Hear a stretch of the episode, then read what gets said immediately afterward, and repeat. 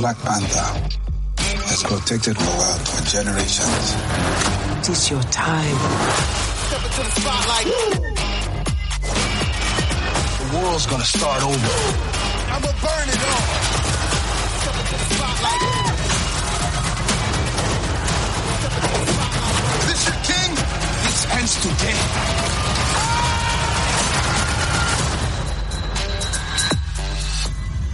Episode 221. There's already like 7 million podcasts talking about pop culture and all that. Makes us happy like shooting at a womp rat. But it's all been done before. We don't want to be a copycat. We're the leftovers picking up the scraps dropped by the cool kids. it's a trap. Toss it, taste it. Do we love it? Hey, let's face it, can't erase it. Let's embrace the Tupperware party. Subculture spill over like a vulture. Carry over counterculture, pushovers, pop culture. Leftovers. And the uncool kids, what's to say has already been said. Leftovers. Pretty sure that the only talent is the band that's singing this. Pop culture leftovers. Are, are, are you ready for the only podcast hotter than a human torch?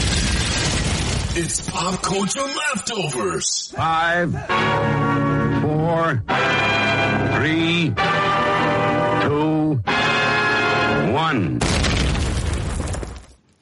Hey, welcome to Pop Culture Leftovers, the only podcast that sounds even better the second day after it's been uploaded. I'm Brian.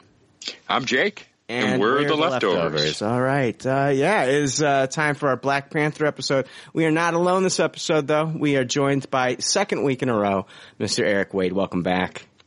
What's up, gentlemen? Hi, Joe. Hi, Kirby. I know they're they're excited to hear me on again.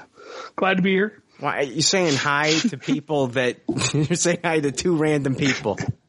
Matt Kirby, Joe Vitale. What do you got? You got uh, you got like you're saying hi to your your your two fan clubs, your two fans. Oh, they're definitely they're definitely not fan club members. No, no, no, no, so no. You're, you're you're taunting people that hate you. That's smart. Yeah, Um, yeah, yeah. All right. Yeah, we're here to talk about Black Panther this week. Uh, and I mean, this is a long time coming, man. This is, uh, I, if we're going all the way back to literally 2010 when Wakanda was first mentioned in Iron Man 2. And then, I mean, uh, that's when we kind of knew that they were possibly setting up a Black Panther movie. And it wasn't announced officially until October 2014. So, I mean, this is October 2014. Here we are, mm, you know, nearly about three and a half years later, and finally getting to sit down and watch this movie and talk about it. So, long time coming, man. And actually, 1966, I think, is when the create the character was created.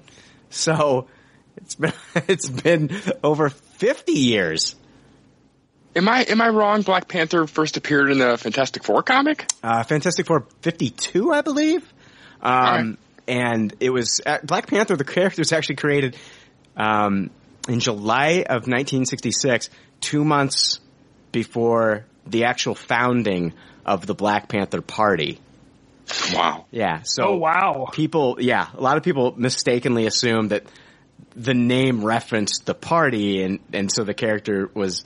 Um, they actually renamed the character for a time. They called him the Black Leopard, and that that name did not stick. Um, readers didn't like it, and then the creators didn't like it either. So it just kind of it uh, it didn't stick, and so it went back to Black Panther.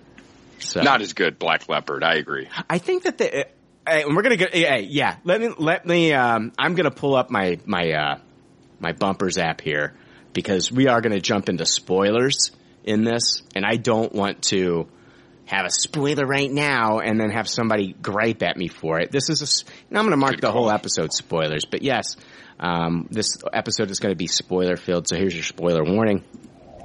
This is a pop culture leftovers spoiler warning. Today's forecast calls for spoilers straight in your dick hole.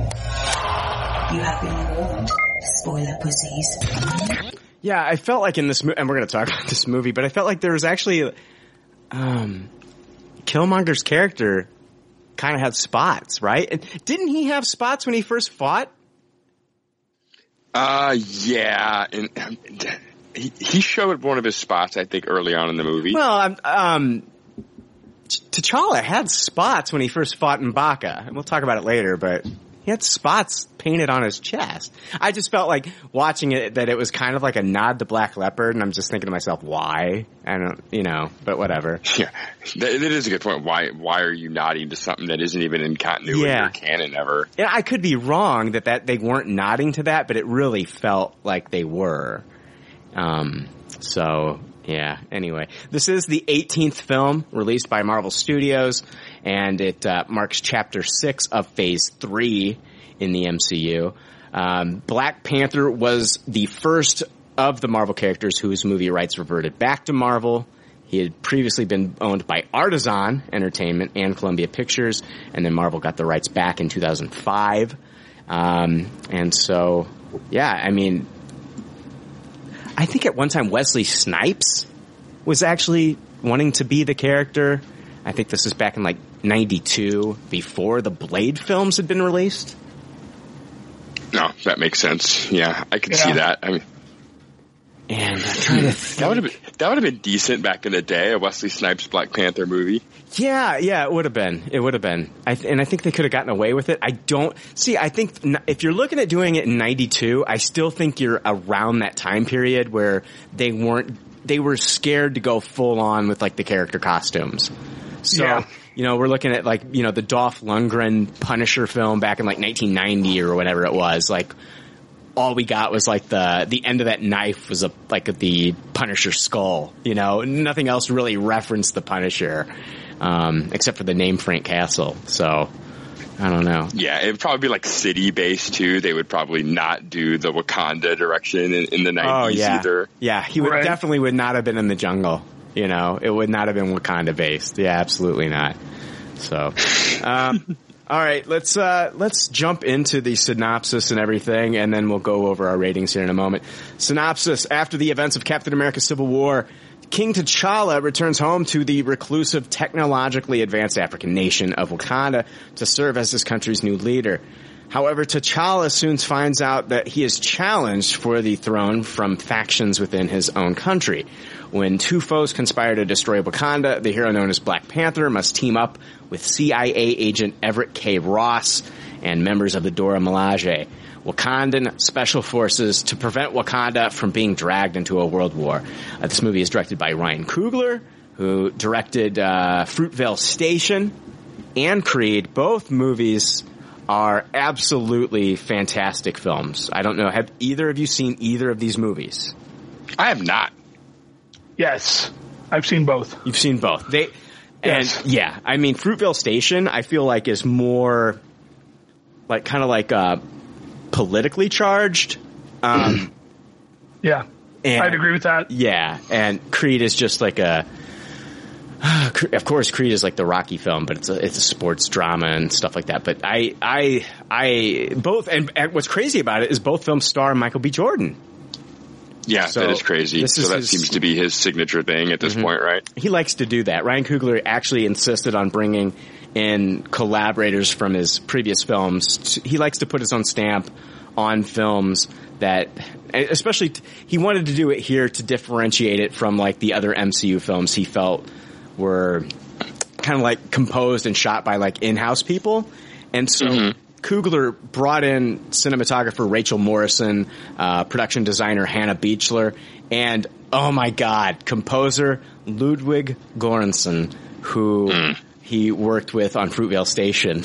And uh, we'll talk about the soundtrack later, but uh, Yeah, I can't wait. um, Yeah, I'm sure that's just one more thing. It makes things easier for him. That's one thing he doesn't have to worry about. He's got people he's comfortable with, and he can stress about other aspects Yeah. besides, you know, figuring out how to work and get a good repertoire with these people, you know? I think that this is a good representation of a Marvel film that kind of shows us that Marvel, like, you know, they've had their differences with directors in the past. They've had their differences with, you know, Joss Whedon, uh, with Jon Favreau, with, um, Edgar Wright.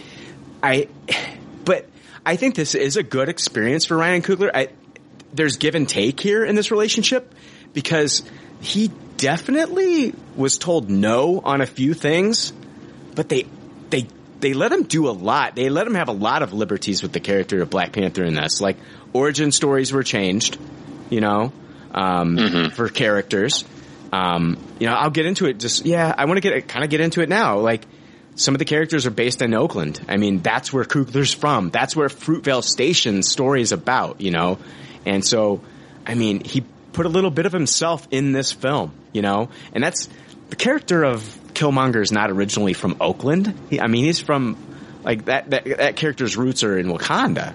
So, I, I don't know. This is, they, Marvel, but Marvel also told him no, that he asked if he could use Kraven the Hunter in this film.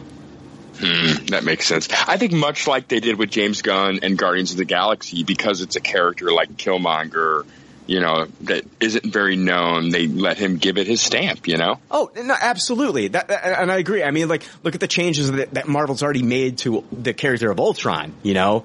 Like, Oh, to- yeah. totally different creator. You know, it, in the comics, we know that it was, uh, I'm trying, eh. Hank Pym. Hank, yeah, thank you, Hank Pym. I know I can't. I couldn't even think of Scott Lang's name. Uh, Hank Pym um, created the character, and now they changed it to Tony.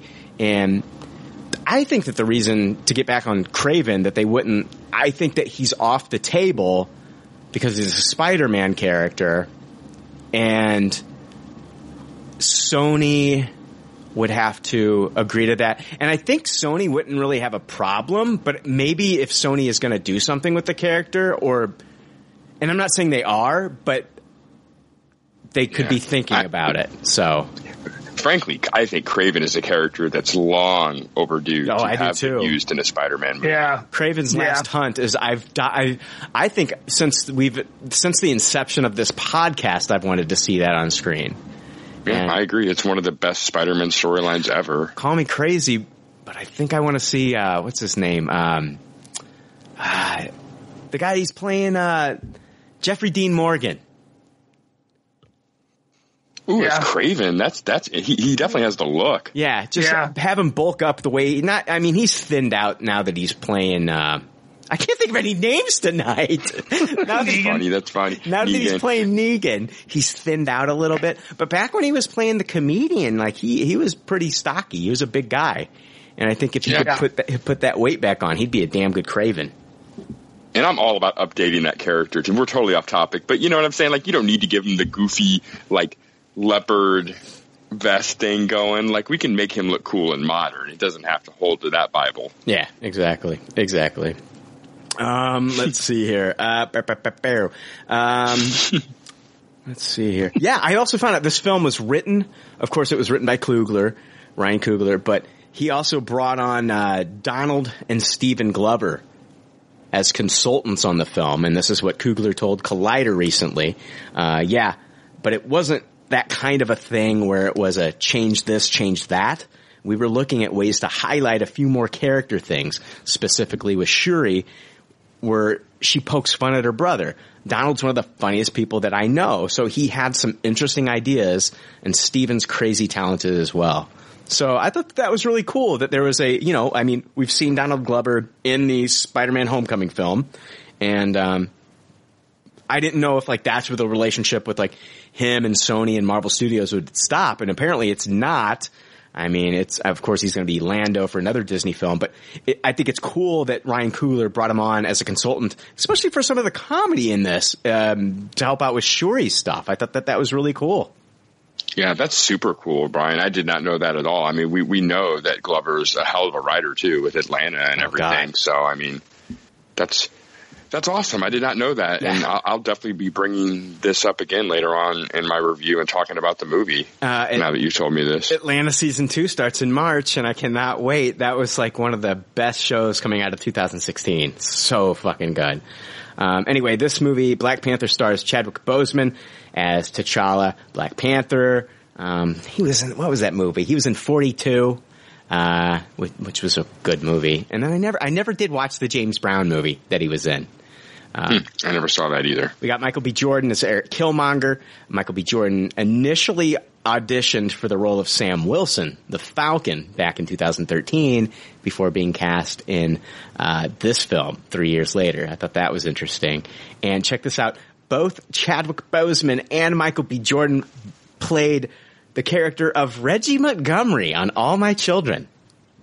Really? Yes. That's ridiculous. Yes. Uh, Lep- Lupino, uh, Lupita Nyong'o as Nakia, uh, Danai Gurira as Okoye, Martin Freeman as Everett K. Ross, uh, and um, let's see here. In response to being asked what it felt like being one of the only few non-black actors on set, and sometimes the only non-black actor on set, Martin Freeman said, "You think this is what black actors feel like all the time." I was just like, man, Wow, what a great quote. yeah. I was just like, it really, it makes you think, man. Um, and, uh, I, I read this about his character of Everett K. Ross. The character of Everett K. Ross is inspired by Family Ties, Alex P. Keaton, and Friends Ross Geller.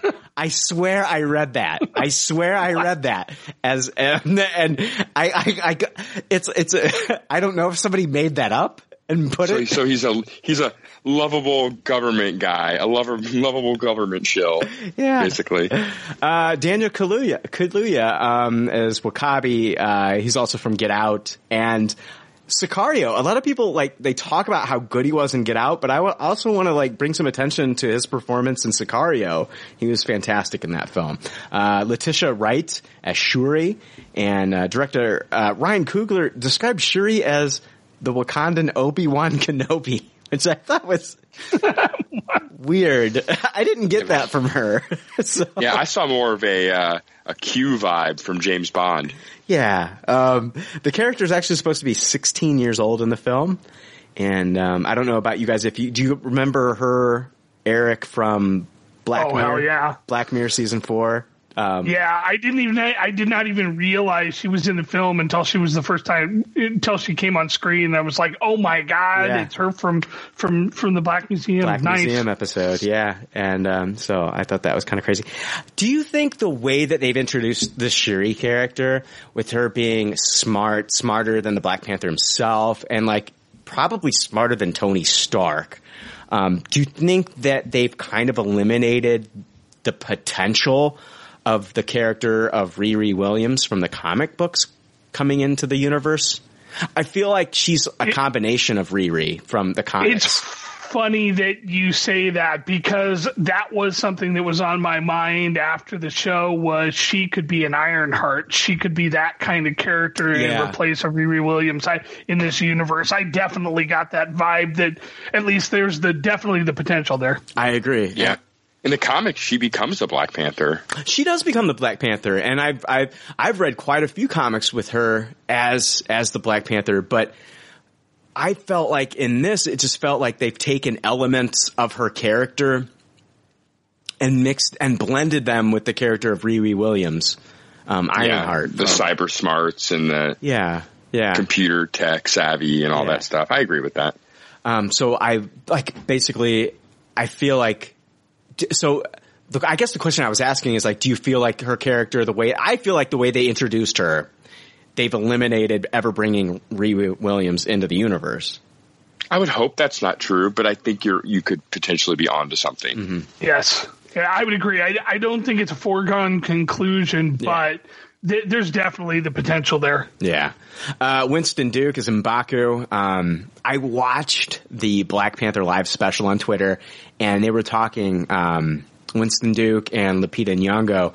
They both were, uh, they both went to Yale together. They were classmates at Yale and they were talking about how they actually went to go see the Avengers back in 2012 together as classmates and they loved it so much after the movie. They got together and they were talking and they were kind of just saying, man, wouldn't it be cool if we got to star in a film like that one day? And like, Wow, that's Really? so wild. and like, there yeah, they that's were. an awesome story. Yeah, they're uh, they're they're doing this movie and they're talking about it on the Black Panther live special that I watched, and I was just like, "Holy shit, it's so crazy!" Um, Sterling K. Brown stars as N'Jobu, Angela Bassett as uh, Ramonda. Um, this is Angela Bassett's second comic book feature after Green Lantern back in 2011, which I Ooh, totally forgot about her being. if you would have given me three guesses, I don't think I could have got that. Yeah. Uh, Forest Whitaker stars as Zuri, uh, Andy Serkis as Ulysses Klaue. Um, one of the funniest jokes that I saw on Reddit was, uh, there are two prominent white actors in Black Panther. Two men, uh, Andy Serkis and Martin Freeman. Both played characters. Both played white. Uh, both were white characters from the Lord of the Ring. uh, Lord of the Rings. They're the Tolkien white guys. And I was just like, that, that's awesome. That's a great observation. I thought that was hilarious. Anyway, Andy Serkis, of course, Andy Serkis played Gollum, and then Martin Freeman played uh, Bilbo Baggins in the in the Lord of the Rings films. If you guys didn't remember, anyway. Um, and then the little boy at the end of the film um, when they're playing basketball, that actor. That's the little boy that's talking to the Black Panther at the end of the movie. That is Alex R. Hibbert um, from Moonlight. The, so the Moonlight, the film, uh, is broken up into three chapters, and that's the the first, that's the youngest boy, Alex R. Hibbert from Moonlight, and he's also in a new show that I started watching called The Chi on Showtime, which I'm actually going to be talking about that next week for Good Pop Bad Pop. So, um, John Kani and his son Atandwa Kani play T'Chaka in his old age and their youth. So it's a father and son in real life playing the same character. T'Chaka old and T'Chaka young. Oh wow! Yeah. Uh, that is cool. now this gets weirder. Actor Denzel Whitaker plays a younger version of Forest Whitaker's character Zuri. Hmm, what's his relation to Forest? None at all. Just the last name. That's it. What? Yes. They, uh, hold on, hold on. It doesn't stop there. He is not the real life son of Denzel of uh, Forest Whitaker or related at all. But he Denzel Whitaker also played Forest Whitaker's son in The Great Debaters. So this is the second time he's played his son, and they share the same last name, and they're not related at all. Wow. Forest should just adopt a kid at this point. just come on, son. You're coming home with me. You're coming home with me. oh man. Uh, one of the funniest articles I ever saw from The Onion was titled, uh, Forest Whitaker's left eye to retire from acting. I saw that. I laughed. They had the side by side photo of it in the headline too, which really sold it even more. It was hilarious. fucking died. Uh, Angela Bassett and Chadwick Boseman both starred in an episode. Yeah, we're gonna, we're gonna talk about Black Panther here in a second, people. I want to get, some of this shit's interesting though, alright? Angela Bassett, yeah, Angela Bassett and Chadwick Boseman, they both starred in an episode of ER together. Season, uh, se- was season 15? What the fuck? Season 15. It says that. Um, I'm sure that's true. no, it's gotta be season, is season 15? It went up for 15 seasons? Uh, I'm Googling. That's not true. I'm that is Googling. not Hold true. on. I'm fact checking. Give me a second. Back in 2008, it might be because that ca- that show came out in like the mid 90s.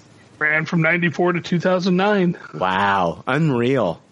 Season 15 is, is what's, co- I think season 15 is the final season. Yes. Okay, wow. Wow. Yeah, Angela Bassett and Chadwick Boseman both starred in an episode of ER, season 15, episode 6, back in 2008. Carl Weathers played the father of Chadwick Boseman in said episode. Michael B. Jordan plays the brother in this movie. Both Carl and Michael appear in the Rocky franchise as father and son, Apollo and Adonis Creed, respectively. So they've both been the sons of Carl Weathers in two different forms of media. Fucking crazy. That is fucking crazy. All right, and I've also got a spoiler here for Star Wars The Last Jedi. Oh, jeez. If you haven't seen that, then skip ahead about a minute or so. Anyway, this movie, here we go. This movie marks the second successive film in which Andy Serkis plays a major villain who gets killed off halfway through by an associate, a death which happens to his character Snoke in Star Wars The Last Jedi at the hands of Kylo Ren, and Ulysses Klaue dies here at the hands of Killmonger. That's awesome. Isn't that crazy? Poor guy, hmm. man. Don't, he's blockbuster food there's now. there's always a Star Wars Easter egg in these films, Jake. As far like the and like as as far as like them losing the arm typically, and that happens here. He gets his arm ripped off by the Black Panther, but this is also kind of like a Star Wars Easter egg if you really want to force it, you know? I agree. Oh, I see what you did there. Yeah, yeah. Uh, force. Um, Black Panther has a runtime of 134 minutes and an estimated budget of 200 million dollars. It is also Rotten Tomatoes' highest rated superhero film ever right now at 97%. If you guys want to compare Uh, last year's Wonder Woman was at a 92%. Guardians of the Galaxy Volume 2 was at 83%. Let's stack this up against The Dark Knight at 94%. Uh, Thor Ragnarok from uh, November was at a 92%. Um, my favorite Marvel movie of all time, Avengers, 92%. And then Avengers, I just, Avengers Age of Ultron, 75%. I just wanted to throw that out there because that movie sucks. So, um, it's still, still a fresh rating, but it's not a very good fresh rating. Anyway. All right, guys, we are going to go ahead and we are going to rate, uh, this film.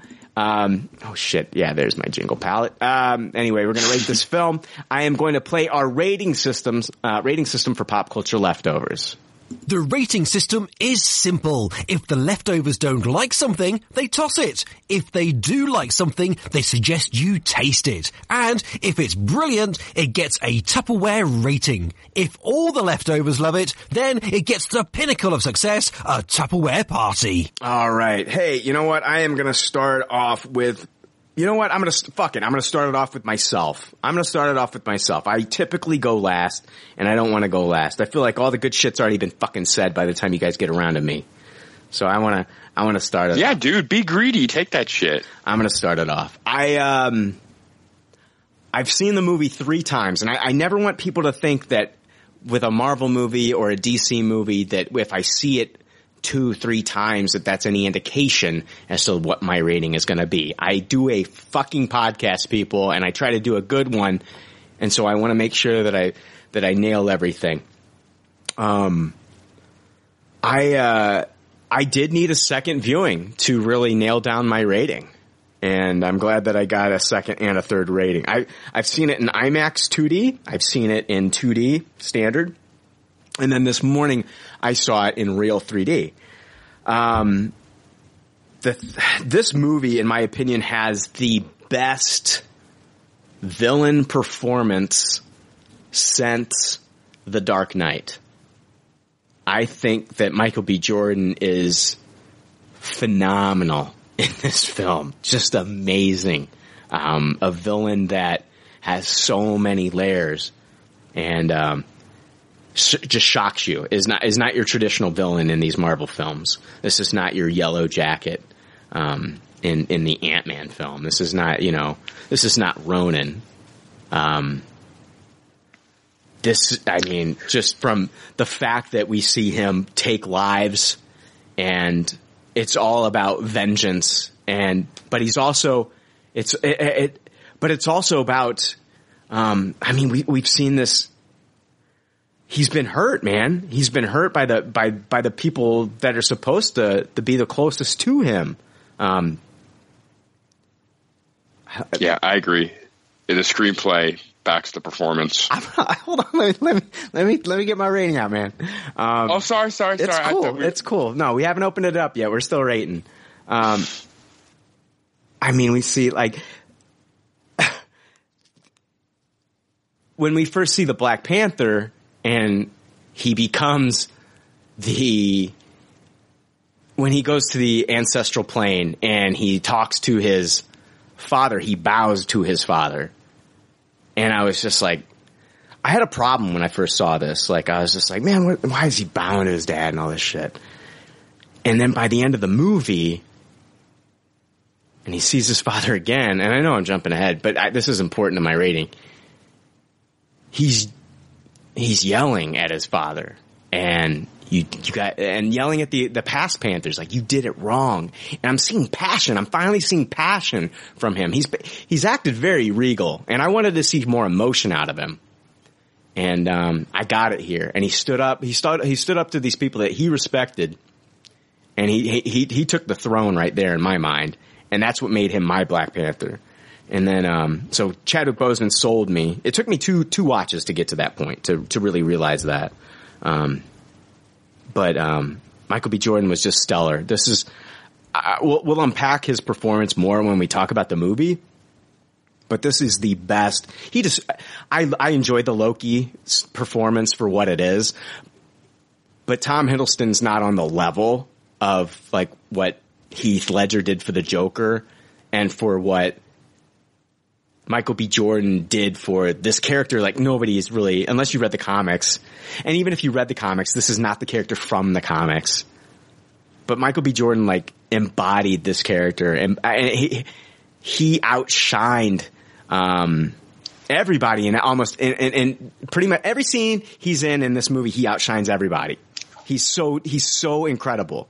And so him, this is a Tupperware. Like everything, I'm gonna, we're gonna unpack this whole fucking movie, but like his performance, the costumes, the, the music, um, the action in this film, the, the, the brother and the sister, uh, Shuri, the relationship between her and, and, and, and T'Challa, the, the joking back and forth, you know, bringing Donald Glover in there to give us those, those lines, when those two characters are interacting is just just great shit. Just really awesome, funny shit. And I do have problems. Uh, here's my problems, and we'll get into them more later. But I did have problems with um, the the um, uh, some of the uh, CG in the film. Um, there was uh, the CG at the end of the film after he destroys the first uh, Wakandan ship that's trying to get out there with the supplies, and he's walking up the like the prairie, and uh, he's holding his arms out and yelling at Killmonger. There, it's a total CGI shoot, and you can kind of see his head kind of like bopping around. And in the CGI shoot, and I've hated the CG these CGI suits that they've done ever since Iron Man three. When like back in the day when Jon Favreau for Iron Man 1 and 2, they used physical suits. And since then, they've used these CGI suits in a lot of these scenes, and they look terrible, in my opinion. It looked look terrible in Civil War, and it looks terrible here. And then the final fight between him and Killmonger when they're wearing the suits and they're falling and they're punching each other. Oh my God. People, it was laughable. It looked terrible, and people. It was backed up in my theater by people laughing with me because it looked bad. But that's that's really the only complaints I have. I'm gonna pass it off. I've I've rambled on, but it's a Tupperware for me. Jake, what did you think about it? Oh man, I absolutely love this movie. It's it's definitely it's the highest of Tupperwares for me, and I don't know if it's fresh new toy syndrome, but I'm ready to say this is my favorite Marvel movie of all 18. I mean, it was wow it was just incredible. Uh, the experience in the theater was just so amazing. And like Brian said, the relationship between, I love the relationship between T'Challa and Shuri and knowing that Donald Glover came in and kind of spiced that up makes a lot of sense because it was just, it was so strong. And just a performance from, is it Robin Wright? Is that her name? Letitia Wright. Letitia Robin Wright? Wright was from Wonder Woman. my my Letitia Wright, her performance was just amazing. Just like the sly little smirks and everything. Uh, it was fantastic, and just oh man, what an emotional journey this movie was. And I agree, you really saw what made him a king, and it was just such a humble origin story for him to see all these things happen and transpire and then come to the decision he comes to, like you really feel it and it makes a lot of sense. It's not a rash decision that he comes to. And I just thought it was so beautifully told. The movie itself is just so gorgeous. I've never seen anything like it. I mean, I agree that the CG was a little bit lacking in a few of the parts. Um, the suits don't bother me as much, but I did think the uh, falling scene did look a little bit silly. Um, Oh yeah, I just love this movie. The score was amazing. Oh my gosh, like just the simple things that you can do with like overlaying all those different percussion beats on like the classic superhero kind of horn soundtrack was just really cool. They did a lot of really neat stuff with the score. Oh man, I could yeah, and you're right about the villain, easily one of the best villains, if not the best. I mean, I, if you think about it, it's like you can almost even see where he's coming from. Oh, yeah. And that's what kind of makes one of the best villains. It's like, I'm sitting there thinking like, man, he's not completely wrong and why he's upset about a lot of the stuff that he's upset with. So, and that, when you think so much about that kind of stuff while you're watching the movie and after, it's Mm-hmm. just such a rich story and tale. I, I can't wait to unpack this movie. I absolutely loved it. I'm jealous that you've seen it three times now. I can't wait to see it again. Oh man, highest of Tupperwares. How many times have you seen it? I only got to see it the one time. Oh man, it's- yeah, I th- I still think it's uh I think shiny new toy for right now. As I'm calling it. I see it a few more times, and then I I can't even settle on like where it is in like my in my Marvel film list. It just really shook me up in my seat. Like Yeah. I was, things happened that I didn't expect to happen. Yeah. Like when Killmonger wins the fight and becomes king, like I was not ready for that. I did not have that spoiled for me. Oh, me either. Hey, Eric, what did you think about this? You know, I, I think, and we talked a little bit about this when I was on last week. This is not a movie I was really excited for, even going back up to a couple of weeks ago. I, I, I want, I was definitely going to see it. Um, I was interested in seeing Black Panther. I always liked the character, even though I wasn't a heavy reader of the comics. I only knew him from from the Avengers and from the Illuminati, Illuminati arcs later on. But starting to hear those early reviews and everything, I was very excited. I'm a big Chad, Chadwick Boseman fan. I'm a big Michael B. Jordan fan.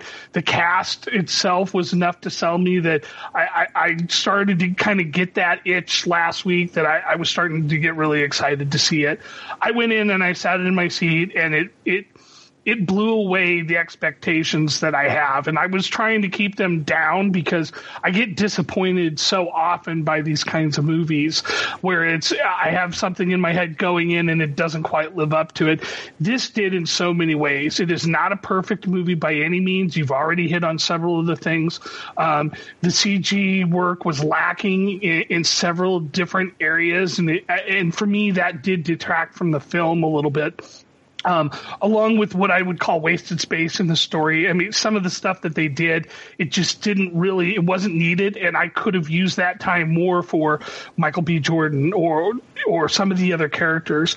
Um, one of the things that also surprised me the most was, as much as I thought he was good in the part, I thought one of the things that kind of uh, dragged down Chadwick, Chadwick Boseman was through no fault of his own. His supporting cast was so excellent throughout the entire movie that it kind of dimmed him just a bit because Yeah, I mean yeah, that's everyone. yes, that's all a those great point. Th- Eric, that is a great point. I, that's I had to go back for my second viewing to to focus on his performance because I I literally I was like the movie's called Black Panther. I might have to high taste this because I'm not. He's you know what I mean. Like everybody else is like, outshining him, so I had to go back and watch it a second time to to focus on. Dude, you're you're- you're really making a lot of sense right now. I mean, if you, you, you, it takes two hands to, and my fingers and toes, all my fingers and toes to count the number of great performances. Even some of the ones that you totally did not expect, like Winston Duke as Man-Ape. It, he, it, it totally caught me off guard. I never expected to love that character as much as I did. They actually And- went out of their way not to call him that in the film. Right. But you could totally see. I, I mean, as soon as he's in the mask and he shows up to challenge, you're like, the, the a comic reader knows. Oh, dude, that's Manny. Yeah. It totally was there. You know, and it it, it starts starts with Michael. B. Somebody Jordan. watching I it mean, today is like, "Oh my god, that's horribly racist." Yeah. Probably shouldn't call him that. You know? Yeah, but M- Michael B. Jordan was he gets better in every film I see him Doesn't he? in. Oh, my God. And he was just stunning. He Unless, ate up the unless it's the every Trank. Fantastic Four. Yeah. Yeah, it wasn't a step back. It was just stasis for a No, moment. man. Like honestly, like no, not even Michael B. Jordan can make that movie good. But he was not the wo- he was not He the was not worst the part. problem. Yes, he was not the problem with that movie. Yeah, uh, uh, Andy Serkis came off great as Klaue. Oh, he's great. Uh, you know, uh, Sterling K. Brown, he played N- N- N'Jobu. Uh, he was great Yes. as as as Killmonger's dad. Yeah. And and for me, the the, the one was it, was Letitia Wright. I mean, she was just such a bright ball of energy. Her her interactions with Chadwick Boseman, I mean, she was so great as Shuri, and I loved her in Black Museum. So I immediately, when I realized who who it was when she came on screen, Yeah. I was excited and I was set up for for good stuff, and she blew that even out of the water. She was so so great as Shuri, and it, it, there were just so many great performances in this film that even the, there were blemishes here and there in terms of story usage and CG work, and none of that could could detract from the great stuff that was in this film, uh, and it's it's a total Tupperware for me. Awesome. All right, let's uh, let's go ahead and unpack this movie and uh, Tupperware party. Tupperware party. All right, I am going to get a bumper eventually made for the Tupperware party. It's it, I it's going to take a while, guys. All right. Um, but yeah, I eventually, but it's a Tupperware party. This is fantastic. Fantastic news. All right. So now it is time for a pop culture leftovers movie review. Pop culture leftovers movie review. Pop culture leftovers movie review. Pop culture leftovers movie review. Yeah, Jake sucks. All right, I want to start off this uh, this review. I, I kind of want to start it off talking about the heart shaped herb. Um, I thought that the, the movie opens. And I thought that it was very smart to talk about. Oh, first off, can I mention this? No, no no Infinity Stones at all in this film. Mm. Right. Also, no Avengers. Now you can say at the end of the movie, we get Bucky. He's not an Avenger. I mean, they dropped, they, right. he was not an Avenger, guys. Like last time we saw him, he's having a mental fucking breakdown, okay? I also, he was never part of the team. Yeah. yeah. And that was something I loved was they let this cast stand on its own. They didn't try to prop it up unnecessarily. Now hold on. At the beginning of this, I'm going to talk about the heart shaped herb here in a second, but at the beginning of the movie, you hear the news lady and she's talking about the events that happened that we saw in the movie Civil War, and she's saying that they happened a week before. So this movie takes place a week after the events of Civil War. Yeah, yeah. I, I caught that too. I think you're correct. I think they did. They wanted the, his father's death to be immediately after. It wouldn't have as much impact on what the character was feeling okay. if it was more than a year later, I think. So this happens actually then before Captain America meets Black Panther at the end of the credits in that film. Yeah, you're correct. Because in the comic book, it's revealed that yeah. they wait three weeks to take Bucky to go see Black Panther to Wakanda because like they have Tony working on him. Tony can't figure it out, so they take him to Wakanda with their technology to try to fix Bucky.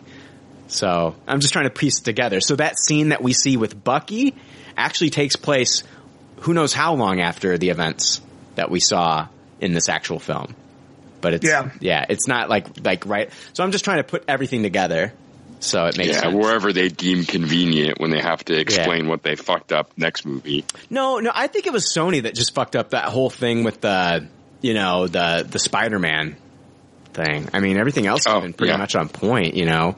So yeah. Um, anyway, I, I liked how it started off with the the whole explanation of you know, and I'm glad that it didn't involve like the Avengers and the and the Infinity Stones. I I felt like this was a very kind of like encapsulated Black Panther story, and we got to know about that character, the character surrounding him, and and, and everything. Um, that was. I, I, that's what I liked about this, and we got we got a really good backstory about how like the the vibranium was the most powerful uh, metal in all you know uh, the galaxy or whatever, and it, this meteorite, um, this alien metal of vibranium, like hits the planet and affects like the whole Earth. I mean, uh, it starts to uh, affect the animals. People are eating it. It's actually in their bodies. Uh, it's in their clothing, and I, and then it helps them with their technology. And I was just like, this is just this is an incredible kind of like history lesson about Wakanda. This is so cool. And then, and then it, it creates something called the heart-shaped herb. And this heart-shaped herb is basically like what gives the Black Panther his strength. And I like the story of like how there's like five different tribes and one of the tribes goes off, the Jabari, they go off and live in the mountains. The other four tribes, they, they live together and they build this society and all this shit.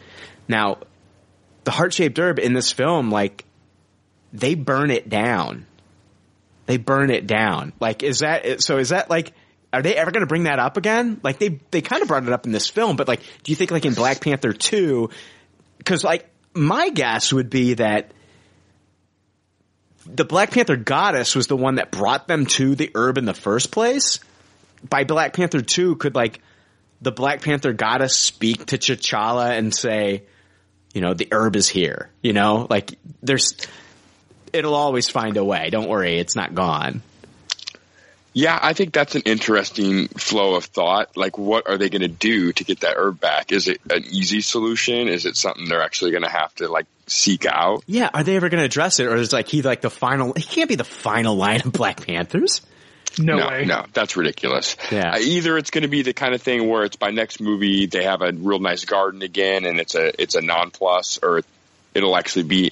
I could easily see you being onto scene. something, and A it could be a part of the story. Yeah, it could be a post credit scene where we see like um we see like um the eyes of a of a of a Black Panther and then they fade away and then out of the ground we see kind of like a we see the plant growing, you know, or something. You know, and that that's the post credit scene or like right at the end of the film and it ends that way. You know. You know, I just I, I just want to say th- this scene, this whole beginning, Ryan Coogler did such a great job of world building and setting up a foundation for Wakanda. I, it was one of the better openings that I've seen to a movie like this, where it was it wasn't overdone. It was short, quick, but it still laid the foundation for everything to come forward in the world we're about to see. I thought they did a great job opening up with this. Yeah, it was cool, man. They showed um they showed uh fighter planes and it felt like they were showing World War II, but like they also showed um slaves walking on the slave ships. Yeah, yeah. Yeah, I noticed that too. And to touch on something you said earlier, Brian, I, I agree that this really just felt like a Black Panther movie. And I mean, yes, it's connected to everything else, but man, you did not need to see 17 previous movies to enjoy this movie. Like it did a great Right. job of setting up its own thing. Yeah. Yeah, absolutely. I, I, you know, like, and I thought like we were done with uh, the origin stories. You know, like even before Doctor Strange came out, which was an origin story, Kevin Feige was kind of like, "No, we're done with origin stories," and then they they pulled back on that, which I thought was very smart because they're like, you know what worked? You know what worked in Phase One was these origin stories. So some of these characters need these origin stories. Now, I understand if I'm Kevin Feige and I'm working with Sony, I'm telling them Spider-Man doesn't need an origin story. We, we've seen his origin story in two other films over the past like 15, 16 years. So it was smart of him, but like not everybody knows the story of Stephen Strange. Not everybody knows the story of, you know, T'Challa and how he came into power. And they totally changed that character here. Like that character, his father died at a young age in, uh, in the comics. And so, isn't that that's how it happened? He became king at like in his is was he a teenager? Yeah, he was pretty young. I'm, Yeah. I'm pretty sure you're right. That that's a hard character to track like that because they've done a little bit of uh, Sure.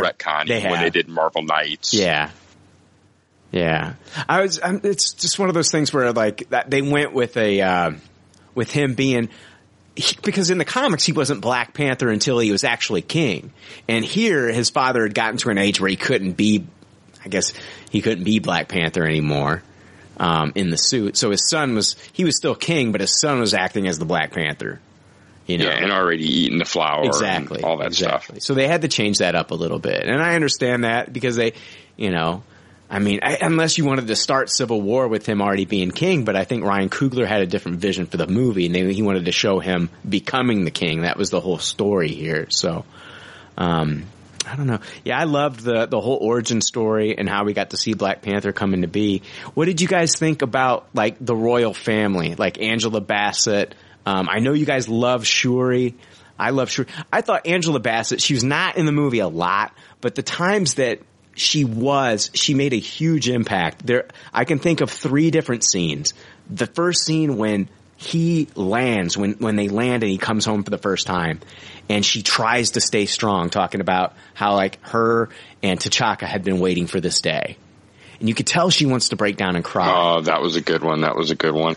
I I know yeah. one scene that really gave me an impact was just when uh, T'Challa was doing that first fight against Yes. um, the other tribe, and they do that great shot where he's upside down, and you Yes. see her yelling at him. Yeah, yeah. She's like, uh, show him who you are.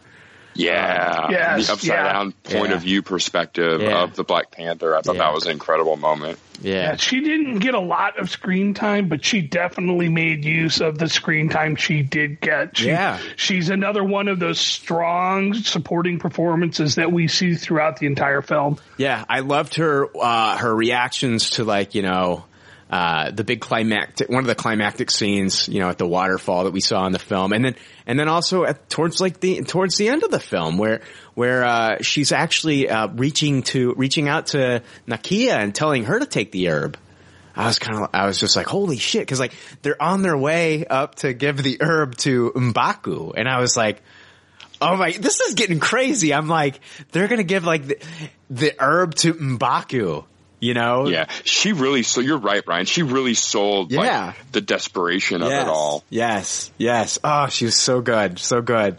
Um, let's talk about Mbaku. That was he. Winston K. Duke in this um, was Winston Duke. Excuse me, I was thinking of Sterling K. Brown. Winston Duke was. Um, I thought he was great in this movie. I, I when when they showed up and they were going, oh. Oh, I was like, oh my god, here comes the DMX tribe. What the fuck? and then, Yeah.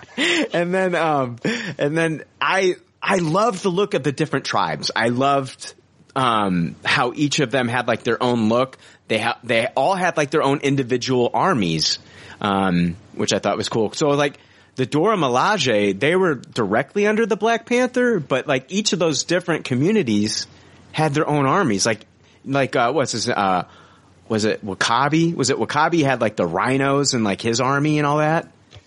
Yeah, you could you could tell the care that they took in developing the unique look of each of them because Yeah. it did stand out. Like you said, it felt like several communities together. It did not feel like one just glob together. This is the Wakandan society. It felt like different pieces of a whole. They, I found out Ryan Coogler brought in consultants who are experts on African history and politics to work on defining Wakanda. So he actually brought in like different people, um, that were, they, they knew their African history. And so that's, that's where a That lot of this was formed. Yeah. So, cause Well, like, hey Brian, what was the leader of the DMX's tribe's name again? that was, uh, M- Mbaka. Yeah, I, I, I really love that character too. I mean, such a minor character, but even even he really had an arc throughout the movie. Yeah. Yeah. Yeah, absolutely.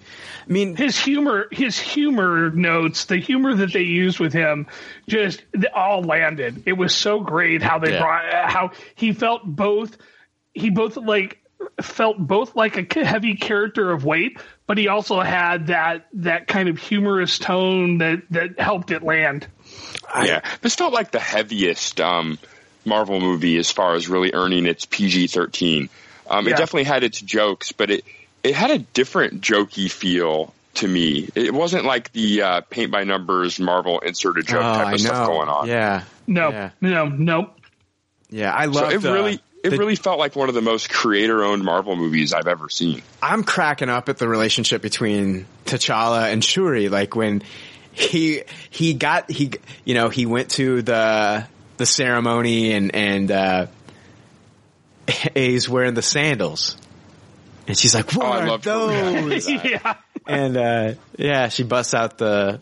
And, oh man, she she yeah she busted out the sneakers, but she was talking about it's how it's based on the movie um, that their dad would watch, and she's talking about Back to the Future too, the Nike mags, the the self. Yeah. Yeah, this the but like she totally improved upon the design because those are awesome. Uh, Yeah. But um, yeah, Yeah, that, was just- a great scene. yeah, the relationship between those two cracked me up. I absolutely loved it. So Shuri was Yeah. great, man. Shuri was awesome. I loved the character of Shuri. Um, I loved like the the tech that she came up with. Those little uh, uh the the fucking uh the blasters that she put on her arm. How they were how they they were they were little Black Panther mouths that would shoot like. I was like, that's cool. I love that. I thought that was awesome. I, and I, I totally agree with what you said earlier, Jake. It, she felt like Q, just walking him around, showing him all that tech and, and everything. She had such a Q feel to her that it, it, that was awesome. And then, and then you, you saw it coming when she's talking about here, kick this as hard as you can, or kick Yes. this. It's you know, it, it was hilarious. She was she was such a great character. There, they have such great chemistry Going back and forth. It, it was wonderful, and it, it and it it was something that struck you right away. Immediately, they grab you with that with that relationship he has with his sister. What was your favorite piece of tech that you saw in this? Because like I was actually having a lot more fun with the tech that I saw in this movie than I've seen in any of the Iron Man films. Yeah, I I would agree with that. Um, God, that's so tough because there were so many good things that they did. I, I, like the idea of the necklace being the entire costume. So that was really cool. Uh, you know, just there were so many great things that she did she did with that, and they did such a great job of, like you said, so she might be smarter than Tony Stark. She's brilliant in how she works. Oh, she's and definitely they- smarter than Tony. She designed all those trains and Yes. like, Yeah. she all, everything was her. All the weapons. It, the she trains, was- the basically the I guess the trains were. They said she, she said she mentioned something about transporting vibranium at high speeds is dangerous.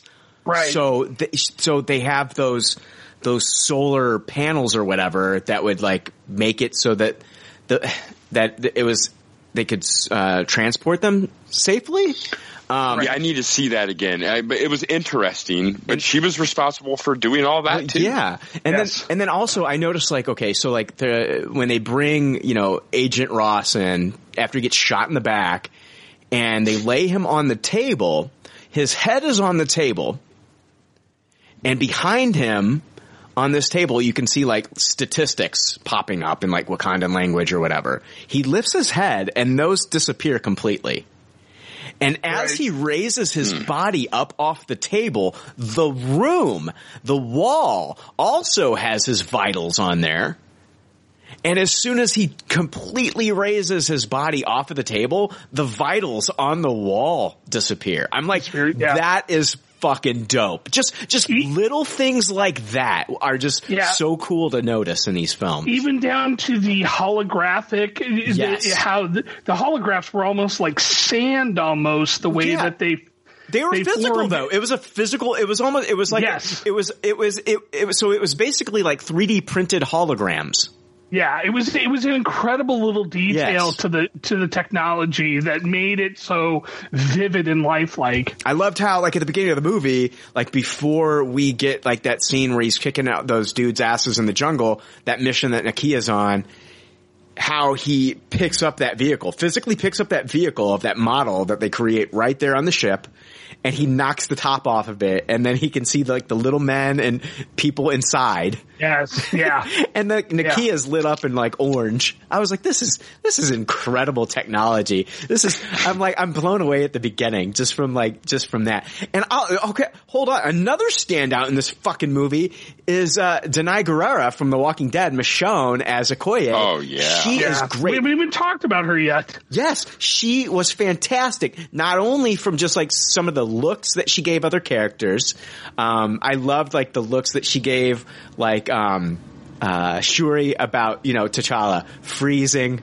and then laughing and giggling, but also like um, the Korean lady at the be- at at the entrance of the casino, just staring her down and giving her like the evil eye before they walk into the casino. I loved that. Just stuff. And then when they're in the fucking casino and she's fighting with that staff and they start Oh, that's play- the moment. Oh, they start playing Yeah. that like that tribal music and shit. That's like her little each character like had their own like tribal theme song and hers was dope. It was like "Oh, yeah, yeah." I was just like, "Oh my god, here we fucking go." And she's swinging hers that was- around. Oh my god, it was so incredible. I love just like the um the the vibranium, how how Ryan Coogler used the vibranium in everything that they used in this movie.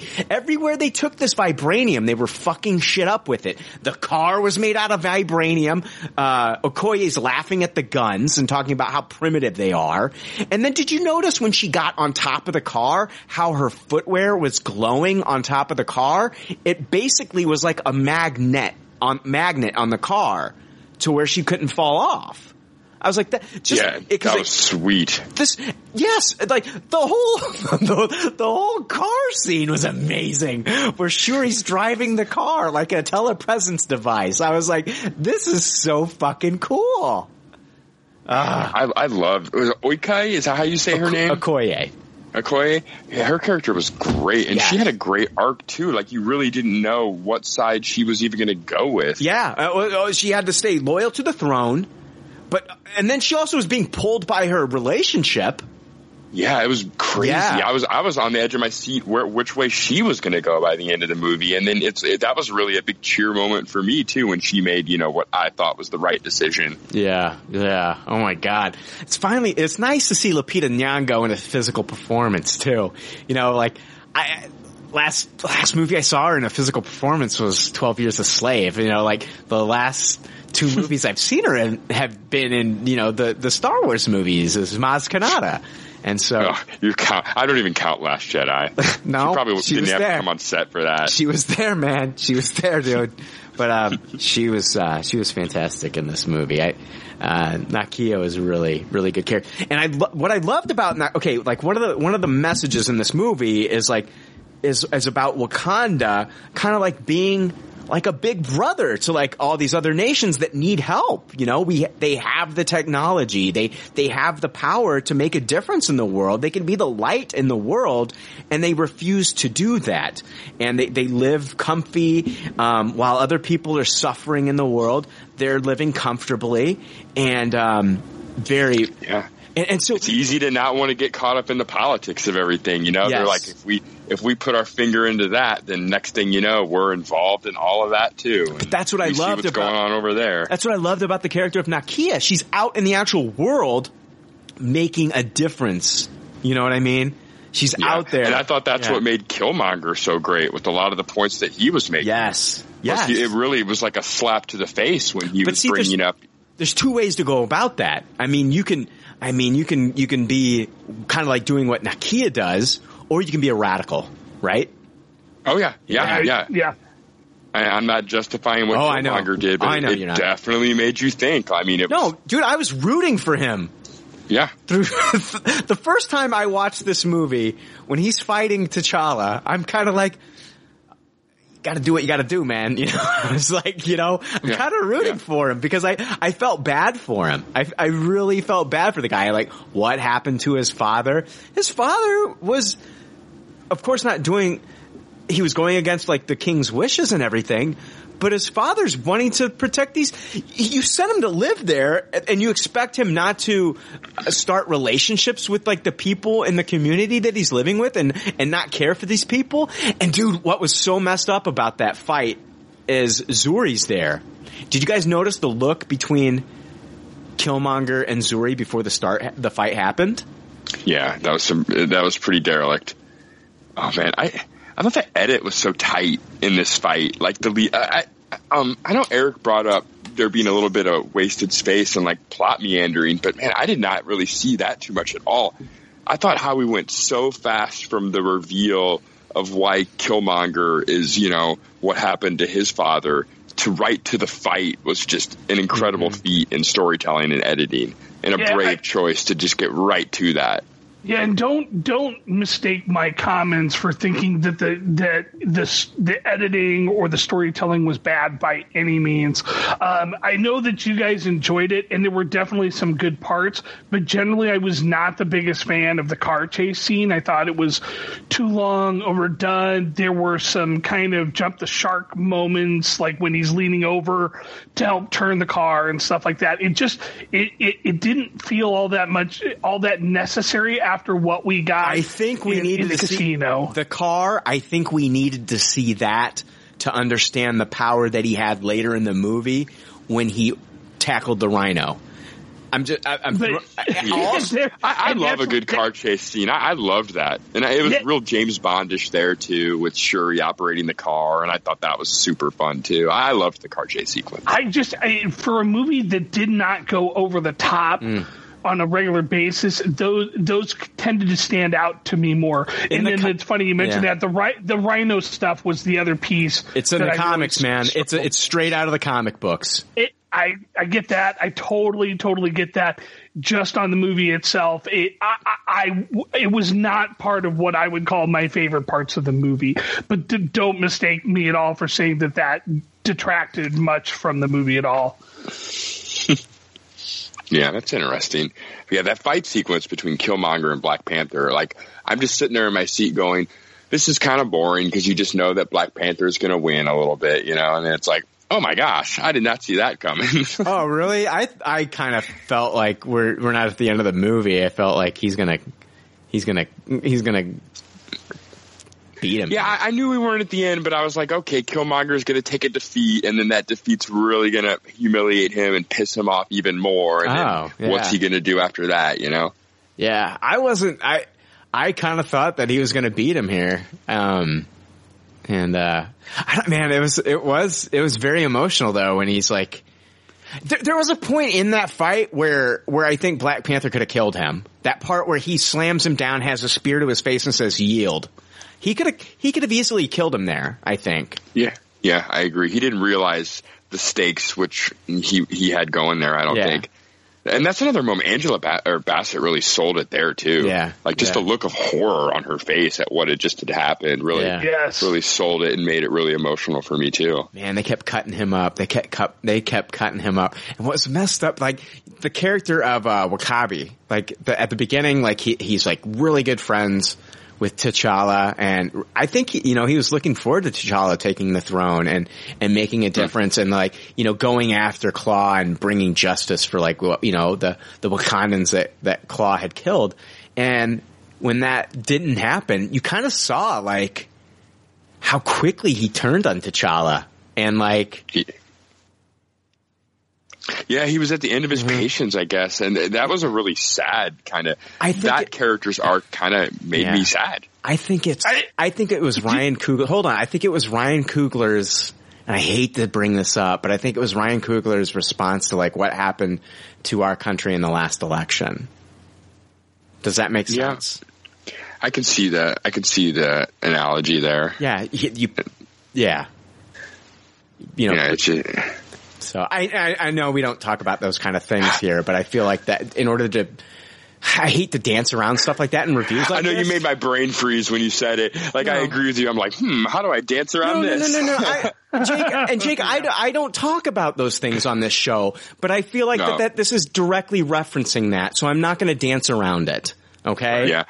I when this movie was over, I turned to Michelle and, and I said, "Woo, it's going to be hard to stay completely 100% non-political talking about this movie." Yeah.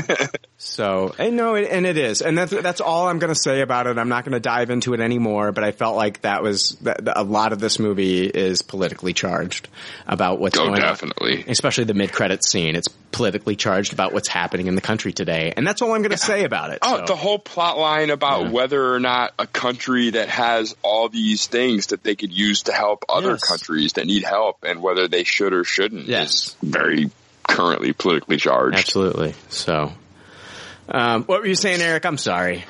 No, I I was going to say. So let's set that piece aside of to the why. Did you? Were, were you? This was probably one of the only moments that I struggled with in terms of how quickly he turned on T'Challa.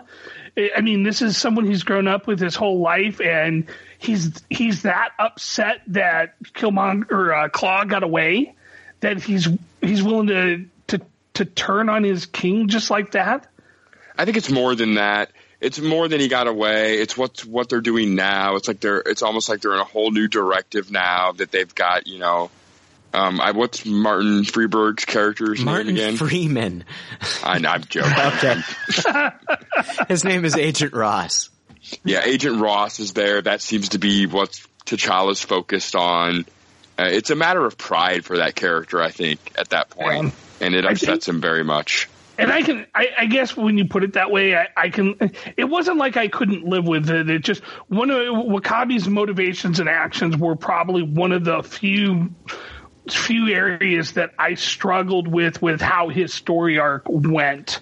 They have Um, they have a they have a conversation at the beginning of of the movie as as he's feeding the rhino um and and he's talking about how you know you know you know you're you're going to have a chance to make a difference and if you wanted us to police the rest of the world and all this stuff we'd do it but we shouldn't bring people in because we don't want them bringing in their baggage and all this stuff and and um I feel like like when when when he when when T'Challa says, "I give you my word that I will bring him back," it was one of those things where, again, another like your dad didn't do it. For thirty years. Your dad did nothing, and now here we are, um, you know, and now you've done nothing, and now you've got like this new dude coming in and delivering, man, like, you know, like, hey here's you want results? I got your results. I'm different, you know? And so I felt like from there it was kind of like um it would have been I think it would have been bad news, but I think he was kind of go- I think it would have been bad news in the long run like giving this guy power and we all know it's bad news giving him power, Killmonger power in the way that he was that he was trying to take it over. But I, I don't know. I feel like I feel like I do see where he was kind of coming from with that. I agree it was pr- pride's a big deal too, man. It's like exactly what you're saying. It, it, 30 years he didn't deliver. T'Challa makes this promise, and now it's like, oh, he got away, and we'll worry about that later because we've got all this stuff going on. Yeah. And it's like he might as well have spit in the guy's face where he was coming from, you know? Yeah, yeah, yeah.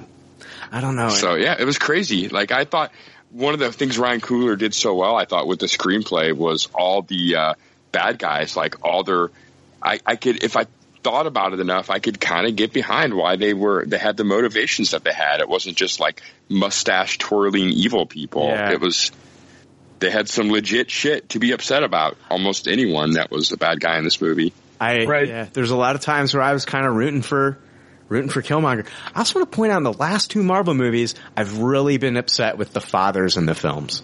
Uh, Odin really let me down in Thor Ragnarok. Spoilers for Thor Ragnarok, but Odin lied about their whole past and like how they came to power and like tried to like you know like uh, uh, brush Hela under the rug and and how they actually came into power. And like and in this movie the same thing happens here with T'Chaka another father that let me down in these Marvel films. And basically you know they they hid they hid they hid the truth. They they they they they yeah they they to they lied to Yeah. maintain the yeah they they hid the truth to maintain this lie is what is kind of Yeah. like what Zuri said. And poor Killmonger. I mean, just bring the poor kid back. Yes, bring they it were, back. They weren't willing to let people know that they had, you know, killed the uncle. Yeah. And so the kid had to suffer because of that. And that seems happened- very unfair. Do we know what happened to the mother? Did we ever find out anything about the mother? Hmm. No, I'd have to see it again to answer that question. I have seen it three times and I didn't hear shit about mom. Yeah, I I don't think they've ever addressed that. Okay, uh, and it's probably not important to the story. So, but um, what did you guys think about like?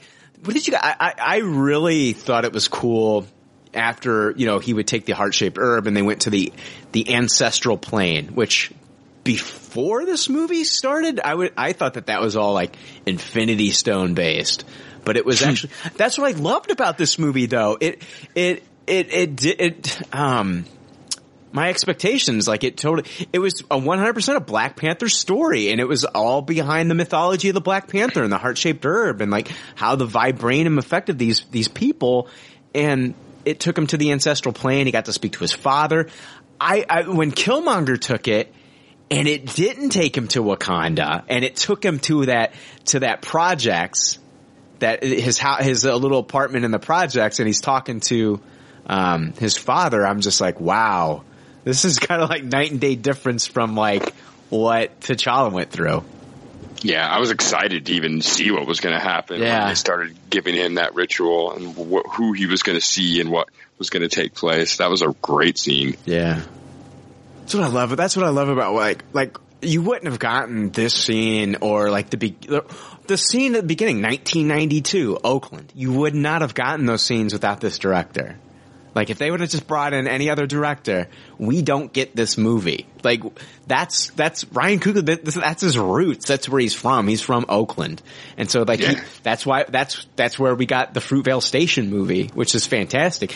That's where this like that's what I that's what Marvel and uh, th- that's why I'm glad that they've kind of like loosened the reins with like the creative creativity with some of these directors and letting them do their thing because I think it really worked out um, to to let them have Ryan Coogler kind of like like do that um, his his own little personal twist to this. I thought it was Yeah. awesome.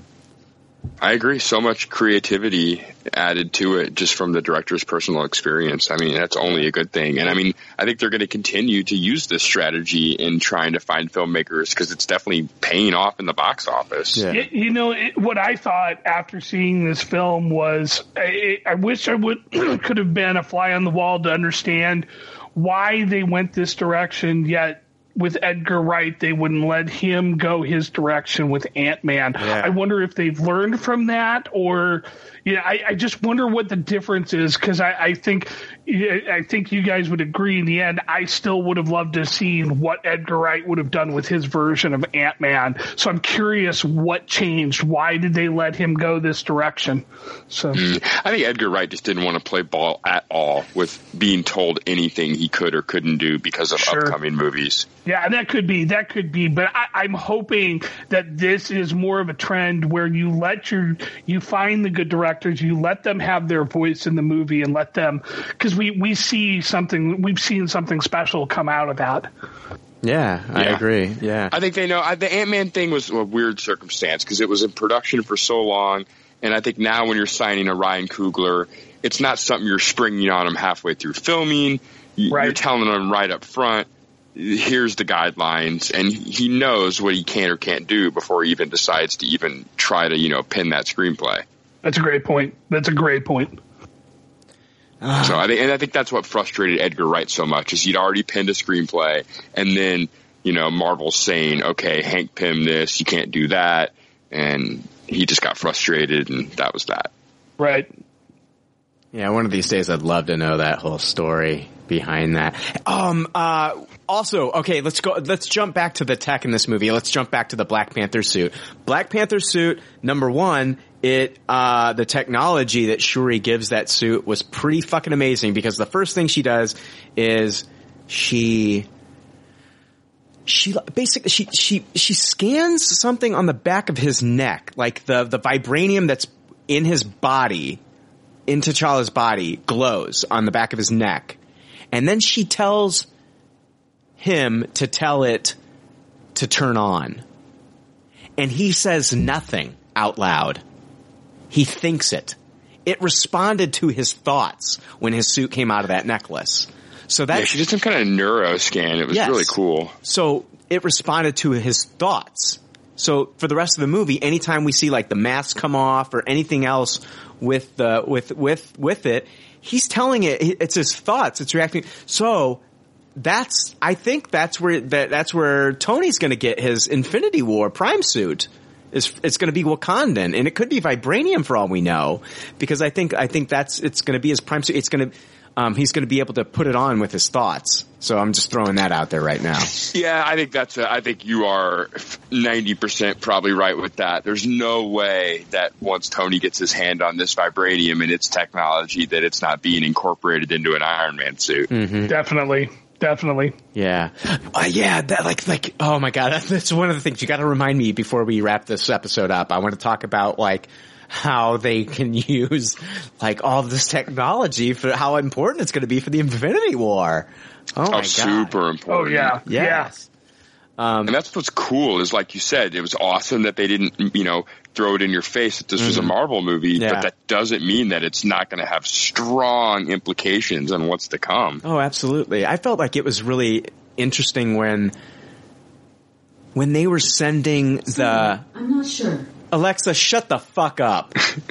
um, I don't know if you guys heard that or not. Um, why is she talking? I didn't say nothing to you. Anyway, um, she made me lose my train of thought. Uh, but anyway, there was the part where I thought it was really weird. Um, uh, what's his name? W'Kabi is talking to um, uh, Killmonger about the warlords that are expecting the weapons. Some of them said no, but the three that said yes were the warlords in London, New York, and Paris. No, London, New York, and Hong Kong. What also are in London, New York, and Hong Kong? The three, the three Santorums, the Sanctums. The so there's the Sanctum Sanctorum in um, the three Sanctums. The the one in, in Doctor Strange in New York, and the other two sanctums are in uh, Hong Kong and London, respectively. So Interesting. I, yeah, I hadn't even made that connection. So I don't. Like, what's up with that? Th- th- there's got to be a reason for that. I don't know. Yeah, that's cool. I would love to see a little bit of a uh, Black Panther, Doctor Strange crossover in future movies. I think there's a lot of cool stuff you could do there. Well, that's what I think. Do you think that okay with the final scene in this movie, and I'm going to talk about um, the post credit scene. I, I don't care. We're jumping all over the place. I don't give a fuck. Um, the post credit scene where we get um, Bucky in this, we they call him White Wolf, and in the comics, that's a completely different character. Um, White Wolf was in the comics. White Wolf was this. He was an outsider. It's, it's the boy uh, and his family are in a plane, and the plane crashes, and um, this little boy Hunter, uh, his family dies, and so T'Chaka raises Hunter as his own, as a Wakandan, and then when um, T'Challa's born, um, they're raised together, and Hunter gets jealous of him, but Hunter like fights really hard to be um, the best Wakandan he can be, and he eventually becomes like the head of the Wakandan police. And then it's like, you know, he, you know, he gets jealous of T- T'Challa and they struggle for power. And I, I can understand why they didn't do that in this movie. It's too much kind of like the Loki, you know, Odin, Thor, that whole relationship. It's like another one of those stories all over again. Uh, but, but I, I think like what they, by calling him White Wolf, they could possibly be leaning towards the fact that he might be kind of like important to Wakanda later. I was hoping to see like maybe Bucky kind of like kind of falling in love with Wakanda and like you know they fixed him. Like we find out that Shuri's kind of fixed him. You know their technology Yeah. fixed the brainwashing. Like Yeah, could You could very much of the have a things- rom- Oh, sorry. No, you're fine. You're fine. This was one of the things I mentioned on the Supercast review was when I saw this scene, not knowing the significance, but it felt like calling him White Wolf had a significant meaning that I, I wasn't aware of. So it's interesting to, to hear this and find this out. well, see, I, Yeah, that is crazy. Yeah. If they if they say it, it's like, is it a Easter egg nod or are you right? Is, Yeah. is Right. Bucky gonna take like kind of that role possibly in a Black Panther sequel or in a different movie? That's what I'm thinking. Like Black Panther two, could he could by the by the time we get to Black Panther two, could he be not the head of the police, like of the Wakandan police? Because I think we're still going to have the Dora Milaje, you know, with Okoye. Of course, she's going to be like, but they're the bodyguards. She, they're not police. They're not police. Right. Right. So- and you know, the one of the th- you can definitely see how they could use that because you think with Bucky and his struggles with the programming and everything, he you would think that be, that getting a chance to kind of um, you know move away from that and live more of a simple normal life while he recovers. Yes. you could see how he would develop that connection to Wakanda Yes. and the people and everything. You definitely, I mean, you saw that even in just a brief glimpse, you could see that connection he was developing already. Did you say something about a romantic relationship, Jake, Uh, yeah, I, I guess that probably couldn't happen. with him and But it Shuri? seemed like I mean, she, yeah, She's 16, I, guess, I would how old she's 16. I just don't think of her as 16. She Yeah. didn't seem 16 in the movie, but yeah, Right. pro- probably not. No, I, like, but I think 30. Marvel was kind of like I think Marvel was kind of like wanting to, with especially with Peter Parker, we've seen him. You know, they they, they want to have they want to have more kids in in roles. I I mean, she doesn't. I guess she could pass a 16, but yeah, I didn't feel like just the way she was talking. You didn't feel like, oh, that's a 16 year old. You know, Until Right, on this until on this podcast, you said that she was playing a 16 year old. Mm-hmm. I never once thought that was the well, case. I, I you know I had to seek that out while I'm doing like research for the episode. But Oh yeah, yeah. I'm, I'm, it, that's Yeah. interesting. But I did kind of think that, like with the White Wolf stuff at the Yeah. end. Yeah. I was like, oh, maybe her and Bucky are going to Yep, have something I going can see on that. in the I future. can see that. Uh, also, I wanted to point out in this scene, this Bucky scene, is the fact that she says, you know, um, Shuri tells him that he has much to learn, and then if you look at his robes, he's wearing red and blue robes, and I'm thinking to myself, okay. Is he going to be the next Captain America here? I mean, is it are is the is are they trying to tell us? Are they trying to foreshadow that he's going to be the next Cap? Because they've done it in other films. Like we've seen him hold Cap's shield, and like we're all like, oh shit, they're they're they're you know they're teasing it, they're teasing it. They're teasing it, and now here again, he's wearing Cap's colors with the red and the blue robes. I mean, he's got like the like the I think the red um, draped over him, and uh, so I mean, what do you think? You know what I think would be really cool? I was actually just thinking about this last week. Like, let's say hypothetically, Yeah. Chris Evans, Steve Rogers, Captain America dies. Okay, Yeah, I think it would be super cool if at the same time both Bucky and Falcon Falcon took on the mantle as Captain America. both of them. Yeah, kind of like uh, af- after Superman died, we had like you know three. What was it? How many? How, how many super? We had. Yeah, uh, yeah, yeah. It's a little bit of a combination of that, Yeah. but I think it's still cool because both of them did become Captain Americas for different reasons Yes. and moments in the Yes. comic books, and I think it would be a fun fight to have both of them trying, you know, fighting for the right to have the mantle of Captain America, and then of course that fight would never end in classic comic book style. yeah, yeah. I don't, yeah, I that'd don't be know. cool. That'd be cool. I think Bucky's definitely going to have some kind of mantle beyond being Bucky. I'd agree with that totally. Yeah. Man, Oh my gosh! You know, oh, why? You know, you were talking about like uh, fucking uh, uh, Chris Hemsworth last week on the show. Remember that? Uh, we are talking about him possibly saying like he's done with the Thor stuff unless they have a good script. Yeah, Right. And I was like, I was thinking to myself, man, if you leave the, if you, if you, if you're not going to be Thor and you leave, that's messed up. They filmed, they filmed the last movie in Australia, man, just to make him happy. Right? I mean, yeah, yeah. At that point, it's like, come on, guy. yeah. I don't know. They've been over backwards for you. Yeah. But I, you know, it's hard saying. We don't know what his personal life is. Yeah, that's true. I'm just, I'm just throwing that. I know this is a Black Panther review and I'm bringing up Thor, but whatever. Um, I don't know. I, I loved, uh, I try to think of like some of the other cool tech that she used in this. I love, like, um, Ross. Let's talk about Agent Ross. I loved his role in this film. Um, him piloting at the end was absolutely amazing. I, I loved that. He's, uh, you know, Top Gun and he's flying around and shooting down these ships and shit. That, uh, the one ships that look like the, um, uh, uh, horseflies. Those are so Yes. cool. I love how they just like, they, like when they land, they, just like the front part lands and the tail head. just hangs Yeah. off. And then, and then when they go to take off, they fall back in that hole and then just shoot out. I thought that that was so cool. Um, how they just fly those, those ships was amazing. But his character in this film, I loved him. It really kind of endeared me to his character in this whole movie. Um, especially at the end where, you know, he's he's shooting down those planes.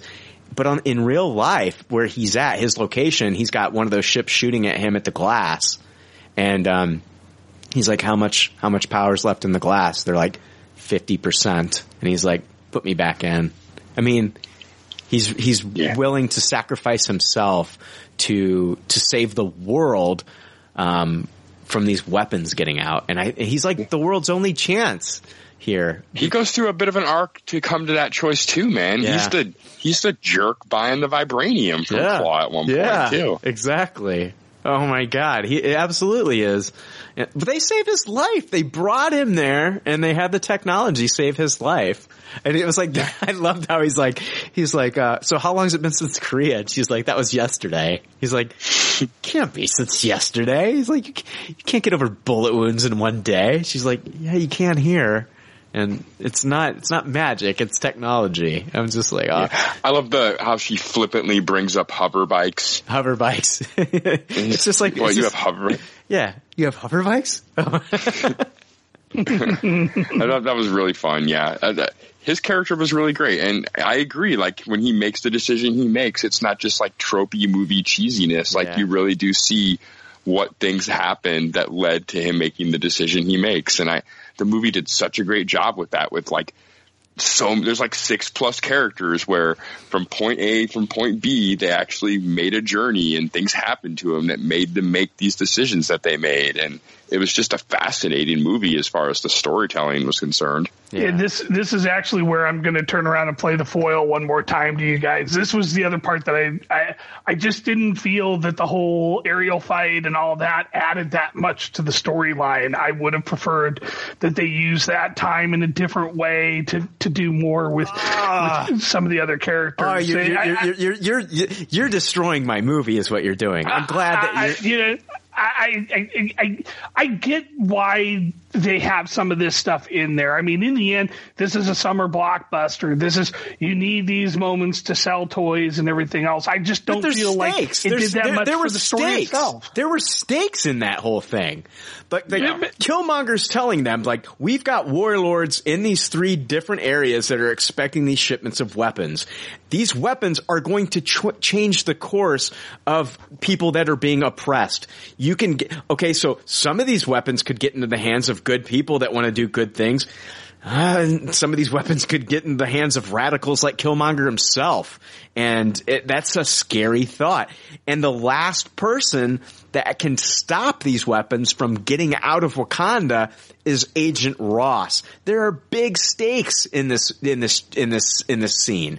And so I, that's what I loved about it. Even though I knew he was going to shoot them all down, I, I loved it. I, I thought it was great. Um, I, I didn't know. I they I didn't know if they were going to pull a Coulson here. And after the after the the glass is destroyed, that ship was going to kill him. He could have died. So I because Martin Freeman, they could have killed him off just like they killed off uh, Ulysses Klaue, who I thought was great in this film as well. Yeah, he's definitely an expendable character that I wouldn't have been surprised if they killed off. I and, and I'll tell you one thing: there were some scenes in 3D that were spectacular in this film. Um, the fi- the rhinos charging was fantastic. This um, Wakandan like spaceship battle was unreal and then and then the fucking uh the beginning of the movie where they had like the whole exposition story was cool but then um uh the the car chase scene was unreal in 3D other than that And that's funny. Three, you named four scenes, and three of those are my least favorite. But I didn't see it in 3D either. Yeah. So maybe that changes my perception of those scenes and, and how they go if I had seen it in IMAX 3D. Yeah, I'm Eric. I'm curious to think what what is like in the last like couple years. What is like a defining action set piece moment in any of these superhero movies for you? Oh, you know, I, I Do generally you complain? Do you just complain about all of them? No, no, not not all of them. And, and again, the I mean, these are minor nitpicks for me. So it's not like I like these ruined the movie for me. I just felt that they were. I mean, the whole the whole space. Uh, you know, chase scenes. They they just felt like they they they were just a little bit tropey and could have been used better. When you're you've got so many good actors doing so many great things, I would have preferred to see the the the roles you, use that time for more for the for those actors. And then the other thing is is I think when we talk about the moments that where the CGI wasn't the greatest, save that money and put it towards making better CGI moments, make better choices with your money. That those were the things that kind of ate at me a little bit. So uh, your favorite it- comic book movie is Superman Returns, where they they don't they, no action set pieces, all character development. No, no, no, no, no. I would, I, I, so, so where one of my, if you're, I tend to go for the fight scene. So Civil War would, would be one of my favorites along, along with Winter Soldier and that kind of action that they did. Those are the kind of moments that I love to see. And then when you do do those moments, you know, if you save on one or But, two of I mean, we scenes- get to we get to Infinity War, and if we had not seen like what they're doing here with the technology, by the time we get to Infinity War, we're going to be like, when did they get spaceships? Like when? Yeah. know, So yeah, I- no, I, I and I and I'm not even saying eliminate. And you cut all of those. Yeah. it just felt like there was money used in those areas that could have been used better to make other scenes look better. If that makes more sense. I mean, they've got ILM doing their special effects, I, so I don't know Right. what they need to do to, to. And I, I agree with you. They need to clean up some of these effects. They do. yeah, I, I felt I like don't know why you when you're doing that falling scene. Why Yes. do you have to CGI that? You know, you can green screen a fight scene like that, and it'll look a thousand times Uh, it- better. Yeah, it than looked what we got. it looked ridiculous. Just the, some of the the physics of that fight too. And I, I understand they're both super. They've got they're they're both super human and super powered with the you know with the power of the herb and whatever. But it's it you could hear them like it kind of got silent and you hear them punching each other. I kind of giggled because it looked silly and then it was CG. Yeah. It looked better in 3D than it did when I saw it in 2D, but it's still like those suits look, it looked like video game bullshit. Um, Yeah. and, and that Wonder Woman, the third arc of Wonder Woman suffered from that. And like, Yeah, and, I- and it suffered here again. So, Yeah. yeah, I, but it didn't take. I'm not trying to say like that takes away from like the emotional stakes at the end of the film. Like when, Yes. like when when when Killmonger dies, like I'm like I'm sad. Like I didn't want to see the guy die. It's like not the way. I mean, he fought his whole life for. He'd been wronged. He'd been wronged. Fuck, you know. Fuck T'Chaka. That was fucked up, man. He killed his brother. I mean, that was fucked up. I mean, this whole kid's life was just just ruined and uh, over this and it, it, that's not it was it was very touching that you know he it, he always talked to his father. His father would talk to him about how Wakanda had the most beautiful sunsets. And that's how he dies. He, he sees that that final sunset. And I'm just like that's that's awesome. That is wow. It's amazing. Yeah, I felt so terrible when he basically Yeah. kills himself. By pulling the knife out. I was like, like, "Ugh." I like it when he goes uh that was a hell of a move.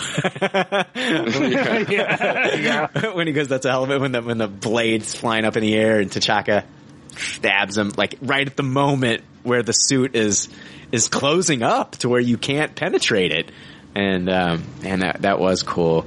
But You, you know, we didn't talk about it as, that much. The look of the look of Killmonger in that first combat scene, where Yeah. he's got all the scars Yes. for every kill all over his body, he just he looks so menacing Oh my and God. badass. My God! And the cost of them CGIing his face on my body was, I mean, that was millions of dollars spent right there to get that right. I know, man, you were the body double for this movie. Unreal. Yeah, I know. Wow. Yeah. Yeah, no, it was it was a lot of money. I'm not going to lie, but it was the- worth it. It was when worth it. when he shot his girlfriend in the fucking head, I was just like, Oh. it's on." I was like, "This that's what sold me on this this fucking Yeah. villain, man." Is that Yeah. like uh, okay, I love okay, I love the I love the beginning scene too. Like, you know, he's being he, here he is he's this black guy in a museum and all these white guards are around him watching him. And he knows it. He even tells the lady, he's like, "You guys been watching me since I got in here." I love how he calls him out on it, and it, I love that. I because that's what it fucking was. It was racial profiling, and he's like, "That's what you're doing here," and um, but you know, and he feels justified. They stole it from him. From him, they stole it from Wakanda. He's just doing what they did, and I I, I, I love that reasoning and um, the, from the get go, just introducing this character, and he takes that mask. I love that mask too. That was awesome. yeah, Yeah, that mask I- is it- awesome. That that was what sold me. The moment when he shoots his girlfriend Yes. and and kills Klaue. Yes. that's when they sold me Yes. that this was they were going something completely different with this character than I was expecting, It- which was great development. It was a great way to, for you to realize this man is dedicated to what Yeah. his cause is Yep. in his mind, and he's going to go to whatever lengths that he feels are necessary for it. Yeah, because like you could see like him thinking for a second, and in his mind, I could almost hear him in his mind saying, "Well, this is as far as she goes in this story." Pop, she's Yeah. dead. Uh, don't don't need her anymore. Yes, and man, no lie, like when when Agent Ross is talking about how this guy had racked up so many kills in in in these wars that it was almost like a like playing a video game. When the way he went after Klaue.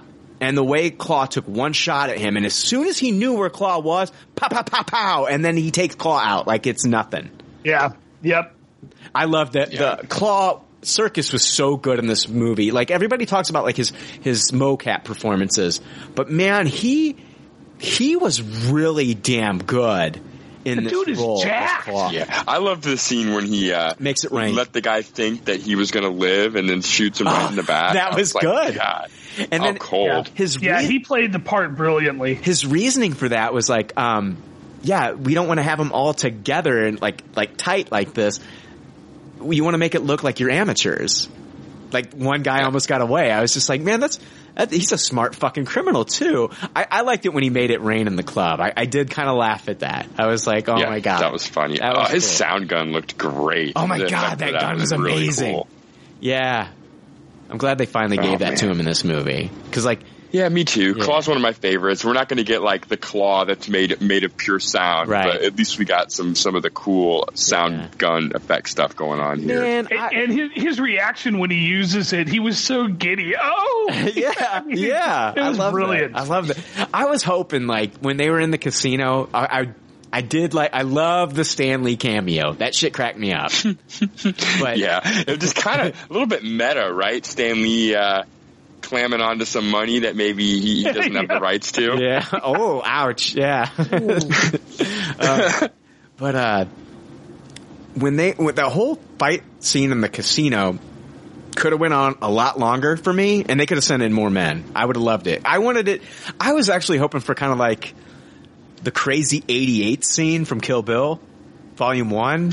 I'm with it. I, I, I'm there for that. That's cue the music and Dude, let's do that for yes. seven minutes. dude uh, because i the dora milaje were awesome and i wanted to see more i want i i didn't get enough Yeah, yeah. i didn't get enough of Danai Gurira fighting Yeah. with that staff in that scene man it, it kind of like i wanted to see like more men and more fighting between all three of them and another yeah. If thing there that, was if there was a complaint that I had of things that we didn't get enough of, it was the Dora Milaje. Yeah. Definitely. Another thing that kind of annoyed the shit out of me is like when they're on the, the, the, the train fight at the end of the movie. I understand that the suits are compromised when the magnetic field with the vibranium and all that shit. But the other thing that I didn't understand is like we've seen these Black Panthers jump the way they can jump real high. I was just thinking like why doesn't why doesn't they just they just jump over the train? It doesn't it- you know just Yeah, that's a good point. yeah. Did, did that did that guys for you have a little bit of a uh, Darth Maul fight scene Yes. kind of feel back to uh, back to episode one? Absolutely. I felt Yeah, the a little same bit. I couldn't help. A lot of these superhero movies have these train finales too. I couldn't help but think about um, Batman Begins and Spider Man Two, and, and we, we go to the train a lot. We're getting a train in the Han Solo film.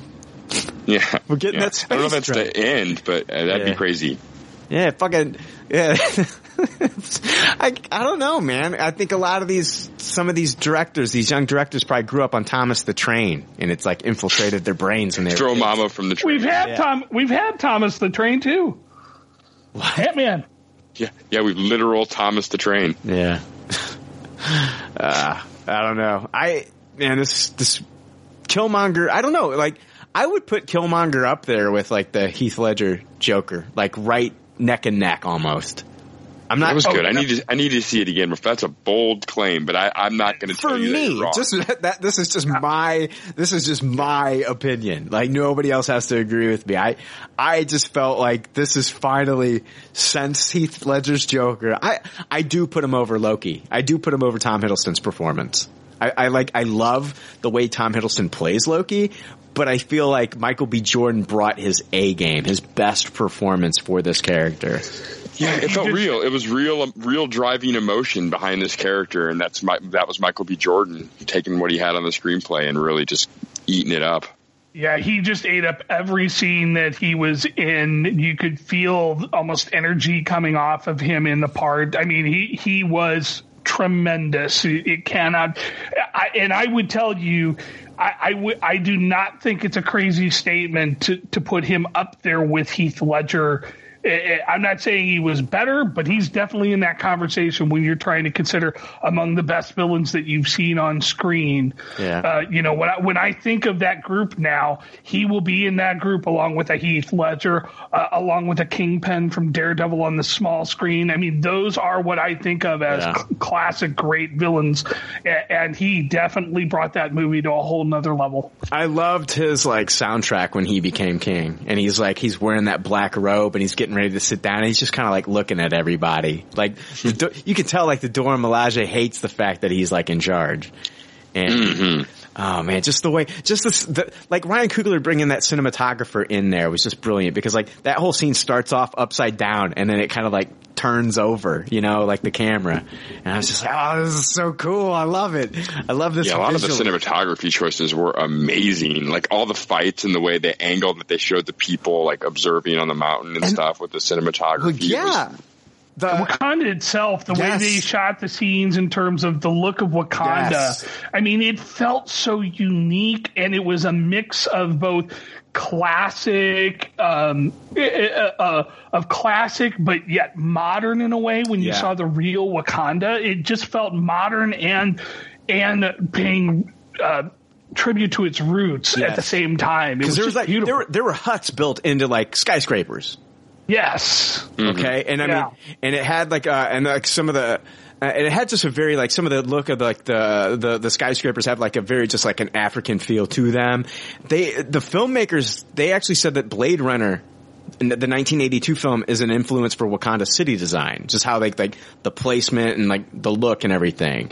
Um, also, did you guys keep noticing like those those two si- two skyscrapers that they kept showing?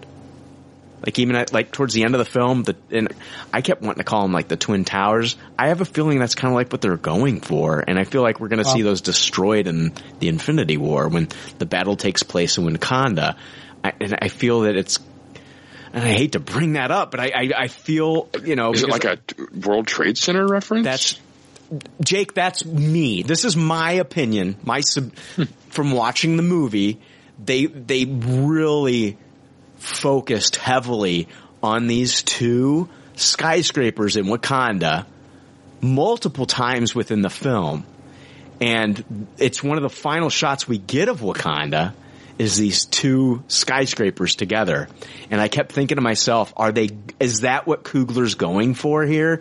Is he, is he trying to go with kind of like the Twin Towers thing in New York here where we're going to see them destroy, and I hate to bring this up, but that, that's what I noticed when I watched the film because I know that that's, that's a part of no, I could see that. I could see that being, you know, an allegory in, in Yeah. a future movie, if not the Avengers movie, then a Black Panther sequel. Like I, I, I need to see it more than once, but I do. Even only seeing it once, I know Yeah. the exterior shots and seeing those two buildings right next to each other, Yeah. and I can see where you're coming from. Mm-hmm. So, I don't know. I hate bringing it up. Because, like, these are things that I'm thinking of when I when I'm watching the film, and I'm just like, oh man. Well, and e- even not getting is totally staying away from the non-political discussions. It just there's a lot of socially relevant Yeah. S- themes and, and things woven throughout this movie, even in that small kind of way. And Ryan Coogler did a very good job of working that into the movie and working in those moments without feeling preachy or over the top or in your face about the things. Agreed. Agreed. Because I, would hate that.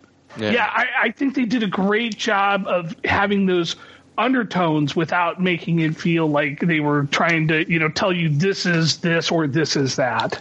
Oh my god! I think every all three times that I watched this, when uh when Killmonger calls Ramonda auntie, everybody in my theater Oh, died. oh my god! Everybody just died in my theaters. Oh man, Michael B. Jordan's so goddamn good. He's so damn good.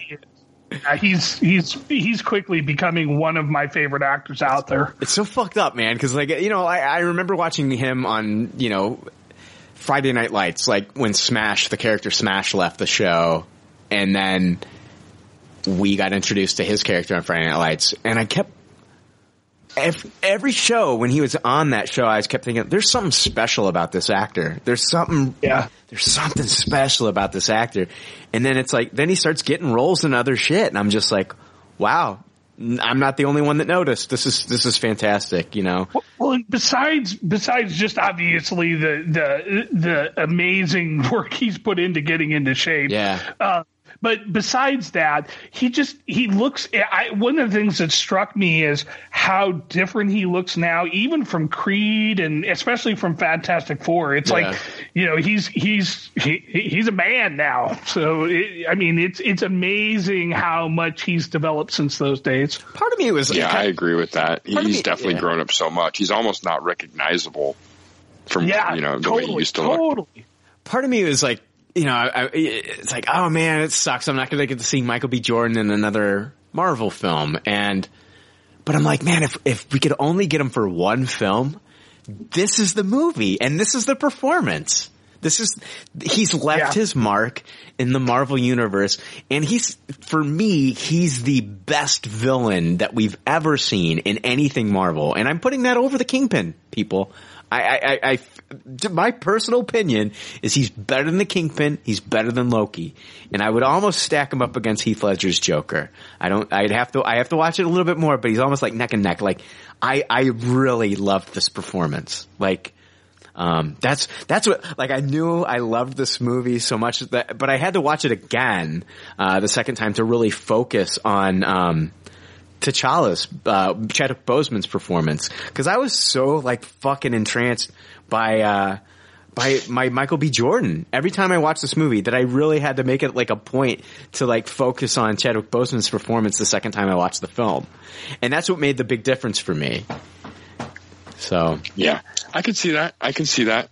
Yeah, I, I do think the the arc that the main character has though is a brilliant arc, man. I really love T'Challa's arc and where he comes to at the end of the movie. Yeah. Yeah. Like that's Yeah. a tough decision to go against like, you know, what his father was going to do and mm-hmm. to decide to go ahead and, you know, spread the knowledge of Wakanda to the rest of the world and the implications that's that's going to have are going to be crazy. Yeah. Yeah. So, I, so it's Brian, yet to I, be seen. Oh, go ahead. No, I, I was going to ask Brian. You started off when you were talking about how you were really struggling and thinking about your your rating. Yeah. What what were the things that you had to see it a second and third time that really changed it? Was it was it Boseman? Yes. Okay. Yes, and it, it, and it was not that I did not like his performance, but I, I like you felt like everyone else kind of outshined him, and I wanted Yep. to pay more attention to him the second time I watched it because I did not feel right saying, "Oh, I Tupperware this movie," yet the main your main hero is not who I think should be in the role. Like Fair just, enough. something just didn't sit well with me saying, "Oh, I Tupperware this movie," but Chadwick Boseman, he could, it's, you know, somebody else could be a could be a better Black Panther than him. When I watched it the second time, I really, I really kind of like. I studied him and I, what I loved about his character arc was the fact that what really turned it around for me, Eric, was the fact that the first time we see him in the ancestral plane, he's bowing to his father. Hmm. And the second time he sees his father in the ancestral plane, he's standing up. He's got some emotion. And he's Yeah, standing up and he's saying, you guys were wrong. He's not bowing down to his, he doesn't have this reverence for his father anymore. Like the, cur- Well, the curtain's been pulled back. says it. His Yeah. father says, "You're king. Stand up." Yes. And so like eh, the second time, second time he sees them, he's like, he doesn't have this reverence. The, the curtain's been pulled back. He sees them for what they are and that they're not perfect. They are flawed. And he's like, I'm going to do things differently. I'm going to be my own king. And it doesn't matter that his father said like a good king, uh, that, that, that, that he's a good man with a good heart and that doesn't always make a good king. He's, he's gonna, he's gonna be that good, he's going to be a better king than his father was. And he's going to do that being a man with a good heart. And I was just like, that's, that's what sold me on the performance the second time. Because I think the first time I was just so, I was entranced by fucking, uh, Michael B. Jordan's performance as Killmonger that some of those, th- those, those scenes kind of like just went over my head, you know? Yeah. I'm like, Yep. and I, I, I think I think like the second time I watched it, I, I spent I, I paid a lot more attention to his performance, um, and I and I I fell in love with his performance as as T'Challa, and I was just like, by the end of the second time I'm watching, I'm like, fuck, man, I'll, I'll bow down to this, this, this guy at this point. You know, it's like he, he was really good in that role. so, um, I, I don't know. Let's talk about, uh, I want to end it with, um, uh, us talking about, uh, the future, uh, Infinity War. Um, and then I, I do have one Black Panther email. Um, unless you guys have anything else before we jump into, into that. No, I'd love to talk about Infinity War. Okay. So I feel like this, I feel like without bringing up any Infinity Stones, uh, without uh, any Avengers involved in this film, that this did set up a lot of Infinity War because we've seen in the trailers scenes of Wakanda and it, it being a battleground for for the Infinity War.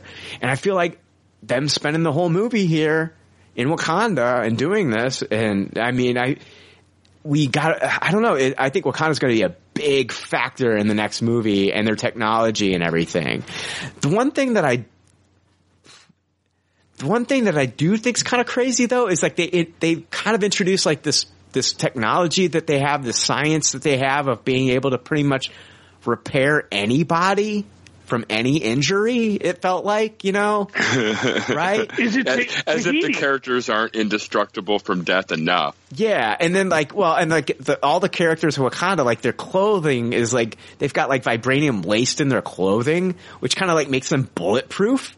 Um, and then you know, like if somebody gets shot, oh, just here's one of these fucking little balls I'm going to shove in your body. You know, That'll how about the energy robes? Their robes can project those energy shields. Yeah, energy shields and all. This. It's great. I think it's great. I think it's awesome. It's awesome technology that they've introduced into these movies. Um, I guess like the only way to, fe- I don't know. It just feels like going forward, you don't really have to worry about any characters dying though, you know? Yeah, maybe they'll maybe it's a sign that Wakanda's going to get like freaking nuked in one of the future Marvel movies because it'll be too the- much of a plot problem. They've already, You know they have. they've destroyed Asgard. You know, I, I don't know.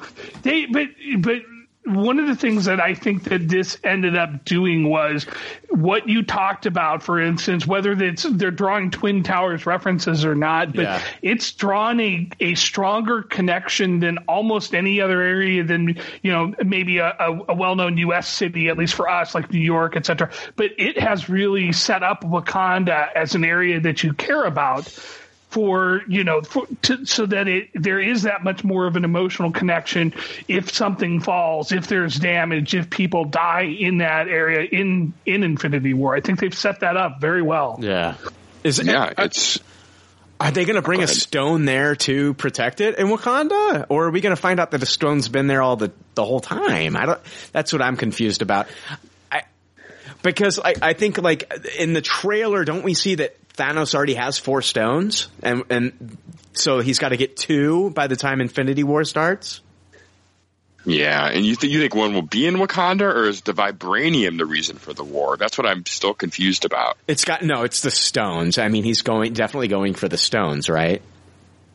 Yeah, yeah you you'd have to imagine. Yeah, so. I'm, I'm just I'm thinking that maybe like I'm thinking that they've brought one of the stones perhaps to Wakanda to help protect it. First off, Wakanda's kind of hidden.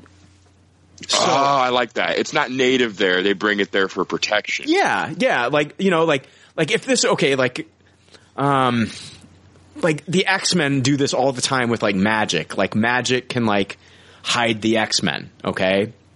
And so um I, that's what I'm thinking like here Wakanda's kind of like hidden. Um not magic, I mean the actual character in the X-Men. She can actually, you know, she's been she's been known to use magic to hide, you know, the X-Men like out in the open. Um, and that's what I'm thinking. Like what they would do here is like Wakanda's kind of hidden. Maybe they can hide one of the stones there and hope and pray that you know that that Thanos and like the the Black Order won't be able to find it. But we know that there's going to be a battle that takes place there. So Yeah, Ugh, that's that's interesting. I, I wonder how how much time has passed because we talked earlier about how this basically takes place a week after Civil Yes. War. Yes. So that means a lot more time has passed than between this and Infinity War. Yeah. So how much have the technology have they already incorporated into their units and their battalions and enough. I mean, as long as it takes for Captain America to grow that beard, right? Yeah, yeah. so, I mean, cause like when we see, um, when we see Captain America at the end of Civil War, which actually takes place after the events of this, which I'm pretty sure is correct. Um, he's, he's clean shaven. So it's, it's taken a little, it's taken some time. Um, I don't know. So they could have quite a bit of the technology already at their disposal. Yeah. Yeah. So that, that'll be interesting to see. Yeah, yeah. Because Tony's got that suit. I mean, we saw in the trailer that suit form over his clothes. That's that's that's the same fucking technology that we just literally saw in this movie. Yeah. So I, I think Tony's been working with Shuri, and I'm I'm I'm probably I think that the uh, the Sanctums are going to get destroyed in Hong Kong and in London, and the only and the only Sanctum that'll be left is the one in New York, and that could get destroyed too. I think that hmm. Thanos will go after those Sanctums as well. I agree. Stuff stuff involving magic is going to be one of his biggest threats, and he'll Yes. want to take that out quick. Yeah, and so and so with the sanctums destroyed, because I think that they'd want to like protect some of the stones there if they could. I don't know, and then definitely I don't know, man. This, I cannot. I'm really looking forward to Infinity War. And what's crazy about this is we're getting Infinity War in May, and then literally two months later we're getting Ant Man and the Wasp, which kind of like blows me away that like does so the events that we see in Ant Man and the Wasp, like the trailers that we're seeing, are those post events from the Infinity War? It could be one of those things, just like Black Panther, where they drop us something right in the beginning of the movie that lets us know, oh, this is right after here. You Yeah. know, Yeah. it almost has that feel in the trailer too. The way uh, they reference the Wasp, like how it would have been if they would have had the technology during the Civil War battle. Like Yeah, the trailer even almost makes it seem like it's a lot closer to that time. Yeah, yeah, we'll see. I it'll be the first time I think that they show a movie kind of like out of out of place instead, you know, as opposed to Captain America: The First Avenger. Though, I mean, of course, like that had to take a a time jump, and and we had to go back in the past for that movie. Yeah, Yeah.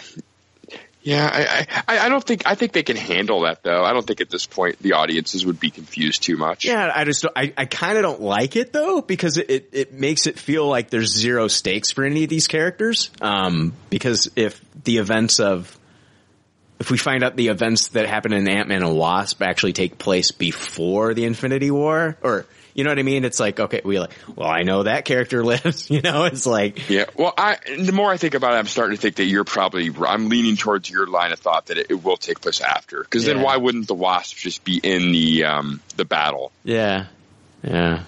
I don't know. We'll see. Um, yeah, but I'm, oh, man, I'm, I can't wait for Infinity War now. Black Panther, even though it didn't like directly set up anything, I felt like it set up a lot just showing us Wakanda and their technology and what they're capable of there. So Oh, they're huge power players. Wakanda is like one of the biggest power players now, and we Oh. understand why. I know. Yeah. Uh, how, how how incredible is it that we're talking this way about a movie and this is number 18 from Yeah. Marvel. I Yeah. mean, how crazy is that that they're giving us this level of a film at 18 films? It's just amazing.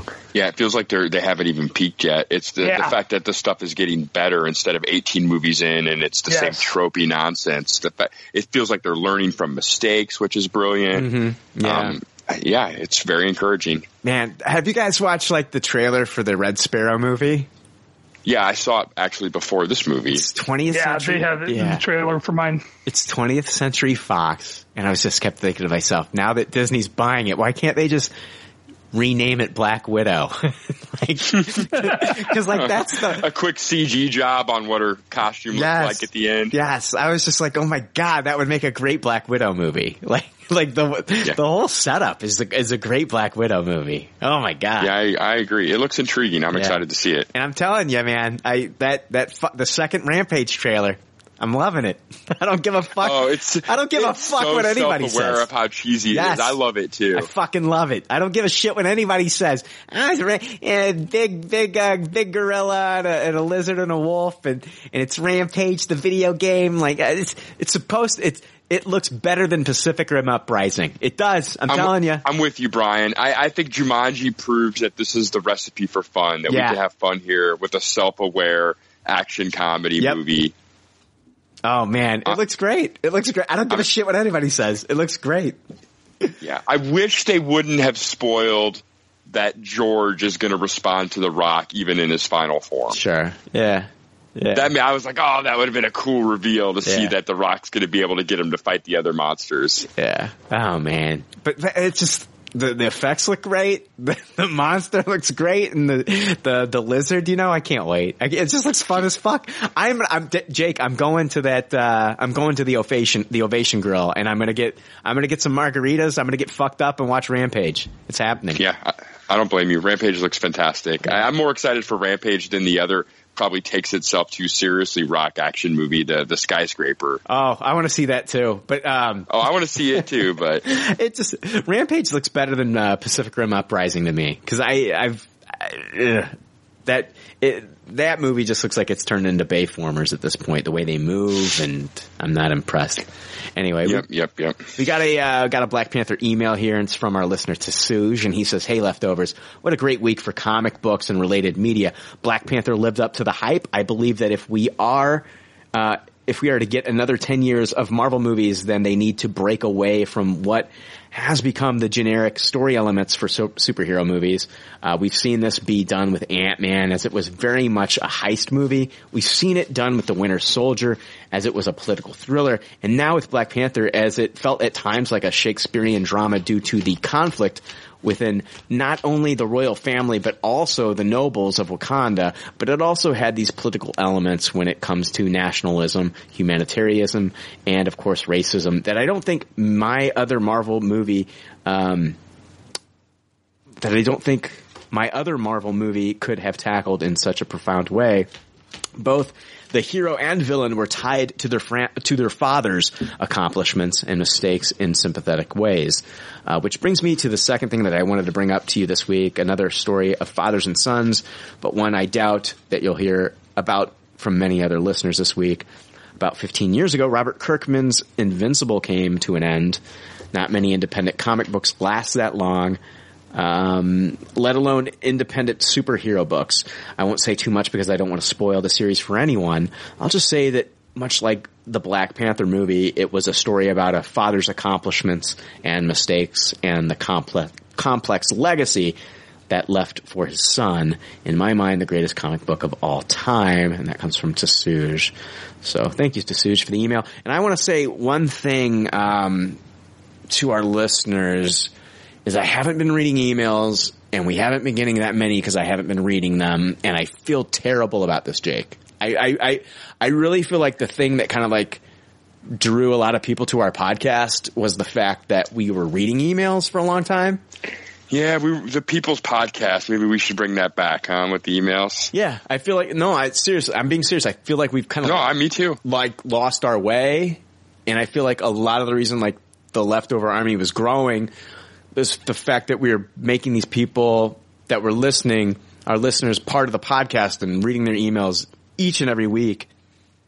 Maybe we'd miss one week, but we'd always come back. I haven't read emails in weeks, literally weeks. And it's because there's a lot of content to cover, and by the time we get through the content, I'm kind of like, you know, I've, I've already been talking for a long time, and it, you know, me and you can kind of go down rabbit holes and tangents with these emails. So I just been. I think we need to get back on the emails, though. Yeah, this, we, I I completely agree. Maybe we should talk off show even too. I wouldn't be opposed to, uh, you know, maybe doing a few bonus email episodes here and there. Nobody listens to those. We got to incorporate them into the actual. Nobody. I'm being honest. I mean, like when we do a bonus email It's a fantastic point. We gotta we gotta trap those fuckers. Uh, you want to you want to hear the Deadpool I'll, two no, review? I'll, I'll I'll continue to put it. I'll, okay, when we do movie reviews, I'm just reviewing the movie, and if you send me an email about said movie, we'll we'll read that email. Okay, but like Uh, I'm not going to force anybody to like listen to emails after we review Solo, right? Okay. But if we do like a, if we do a regular episode, I won't put the emails at the beginning of the episode. I'll, I'll leave them at the end. So if you, if you don't want to listen to them, if you're like one of these people, can I get a timestamp where you guys stop talking about emails? No, you're not going to have to worry about that. When, it, when we start talking about emails at the end of the episode, just turn it off. All right. Just turn it off. So Yeah, please, please, because yeah, we should do it. I miss the emails. The emails are fun. You Yeah. bring up the rabbit holes and the tangents. Those are those are some I think of the most memorable moments for a lot of our listeners. Yeah, and I think like we've kind of lost our way with that, Jake. I think I think we let this this this Z list fame that we have through this podcast get to our heads. You know? Yeah, we've lost our way. We lost. We don't want to get take. We don't want like a Killmonger to come and try to take our throne. No, absolutely not. Absolutely not.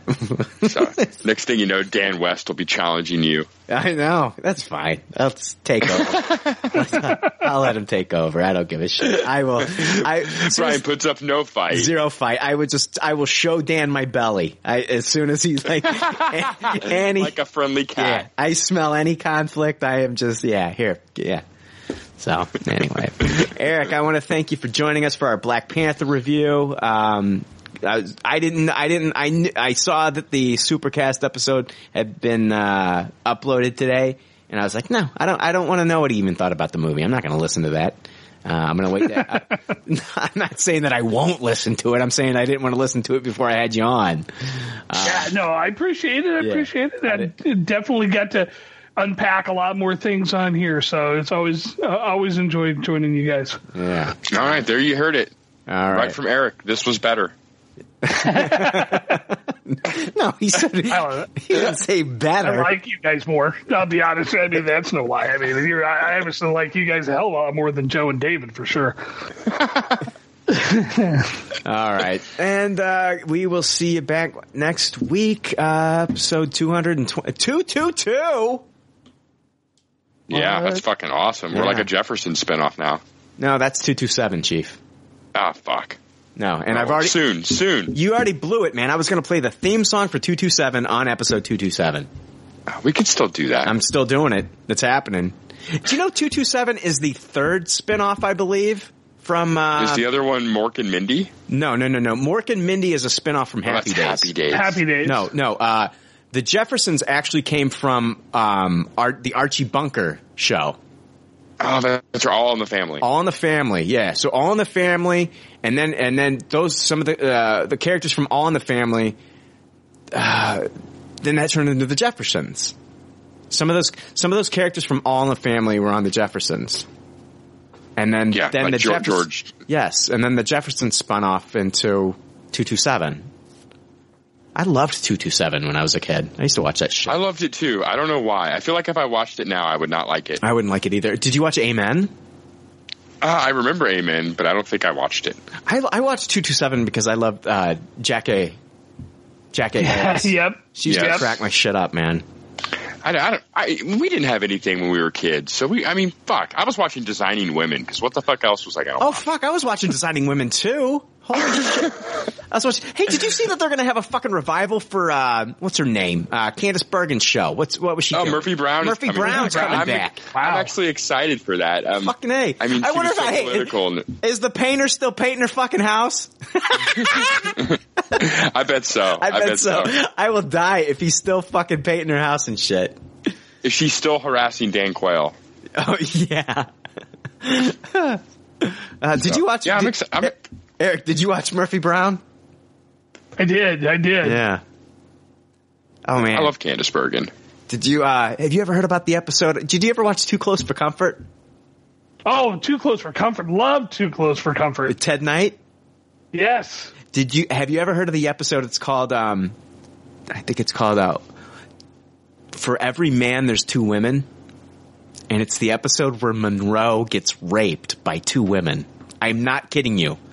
I am not kidding. It happens in the fifth season. I swear. Whoa. I swear to you. Wow. Monroe on the show was this, uh, yeah, Black Panther episode. I'm talking about an 80s sitcom where a man gets raped. Deal with it. Anyway, just turn it off. Turn it off. This is like completely relevant. Don't listen to the completely. Yeah, absolutely. I'm gonna, I'm gonna, I'm gonna, I'm gonna turn this back into the Black Panther episode. It'll all make sense here in a moment. anyway, so yeah, there's an episode. I guess like Monroe is, um, he's a. Uh, I've only seen clips of it. I've never seen the entire thing. It's very hard to find.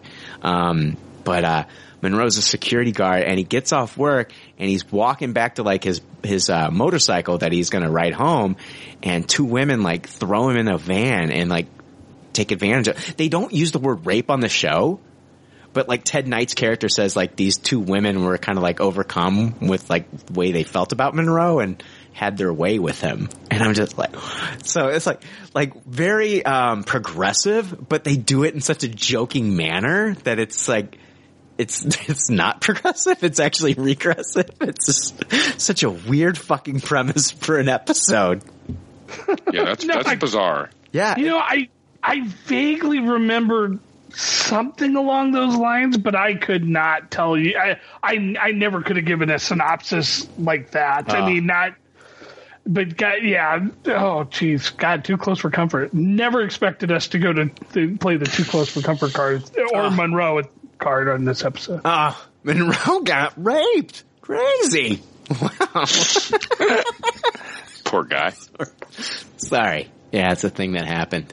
80s, man. 80s television. I would love, I would, I could just do, I could do an 80s television podcast. I would, lo- I would Oh, love I'd that. be so there with you. Just re- I want to talk about Night Court, man. I, ah. I would be so there with you I you. love Night Court. Bosom buddies. Bosom buddies. Good sh- soap. Court. Yeah. Soap. head of the Court. So head of, head of the class Yes, probably nineties, right? It's 80s and 90s. That like, that- Okay. yeah, that, it started, I think like an 80, that started like an 86, man. Okay, okay. I wasn't hundred percent. I knew it was probably early nineties, still on though, What was right? it Eric and Simone? That whole thing. We had they we had years of Eric and Simone. There was there was way like Eric and Simone is like pre like like uh Dylan and Brenda, right? Yeah. you know.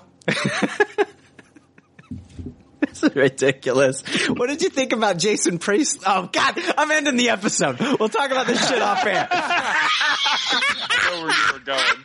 We'll, talk, we'll talk about this shit off air. All right, guys. All right, Wa- Wakanda forever. Wakanda forever. And just like all good leftovers say on their doggy bags, thank you for your patronage. Thanks for listening. We'll see you next week.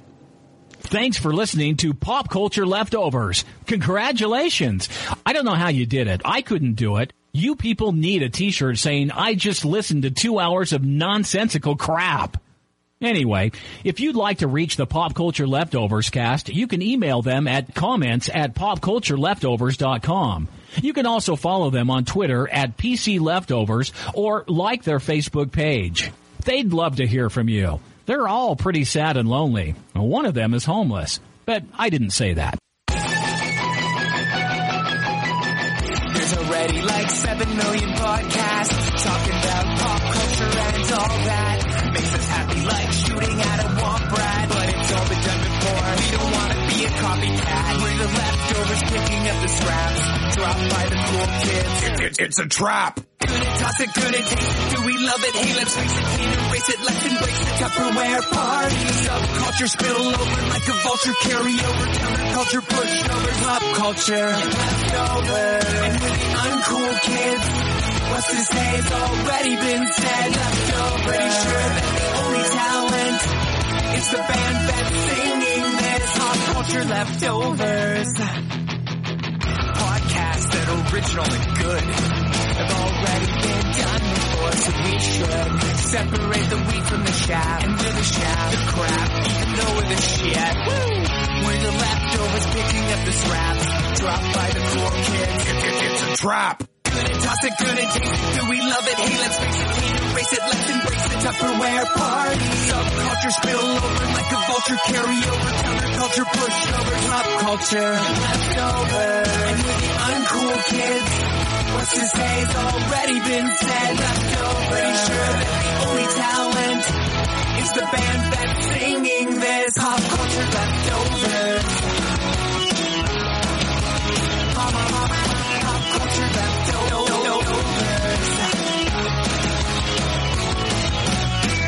Toss toss it, taste it, do we love it? Hey, let's face it, can't erase it, let's embrace the Tupperware party. Subculture spill over like a vulture, carry over, counterculture, pushovers, pop culture, leftovers.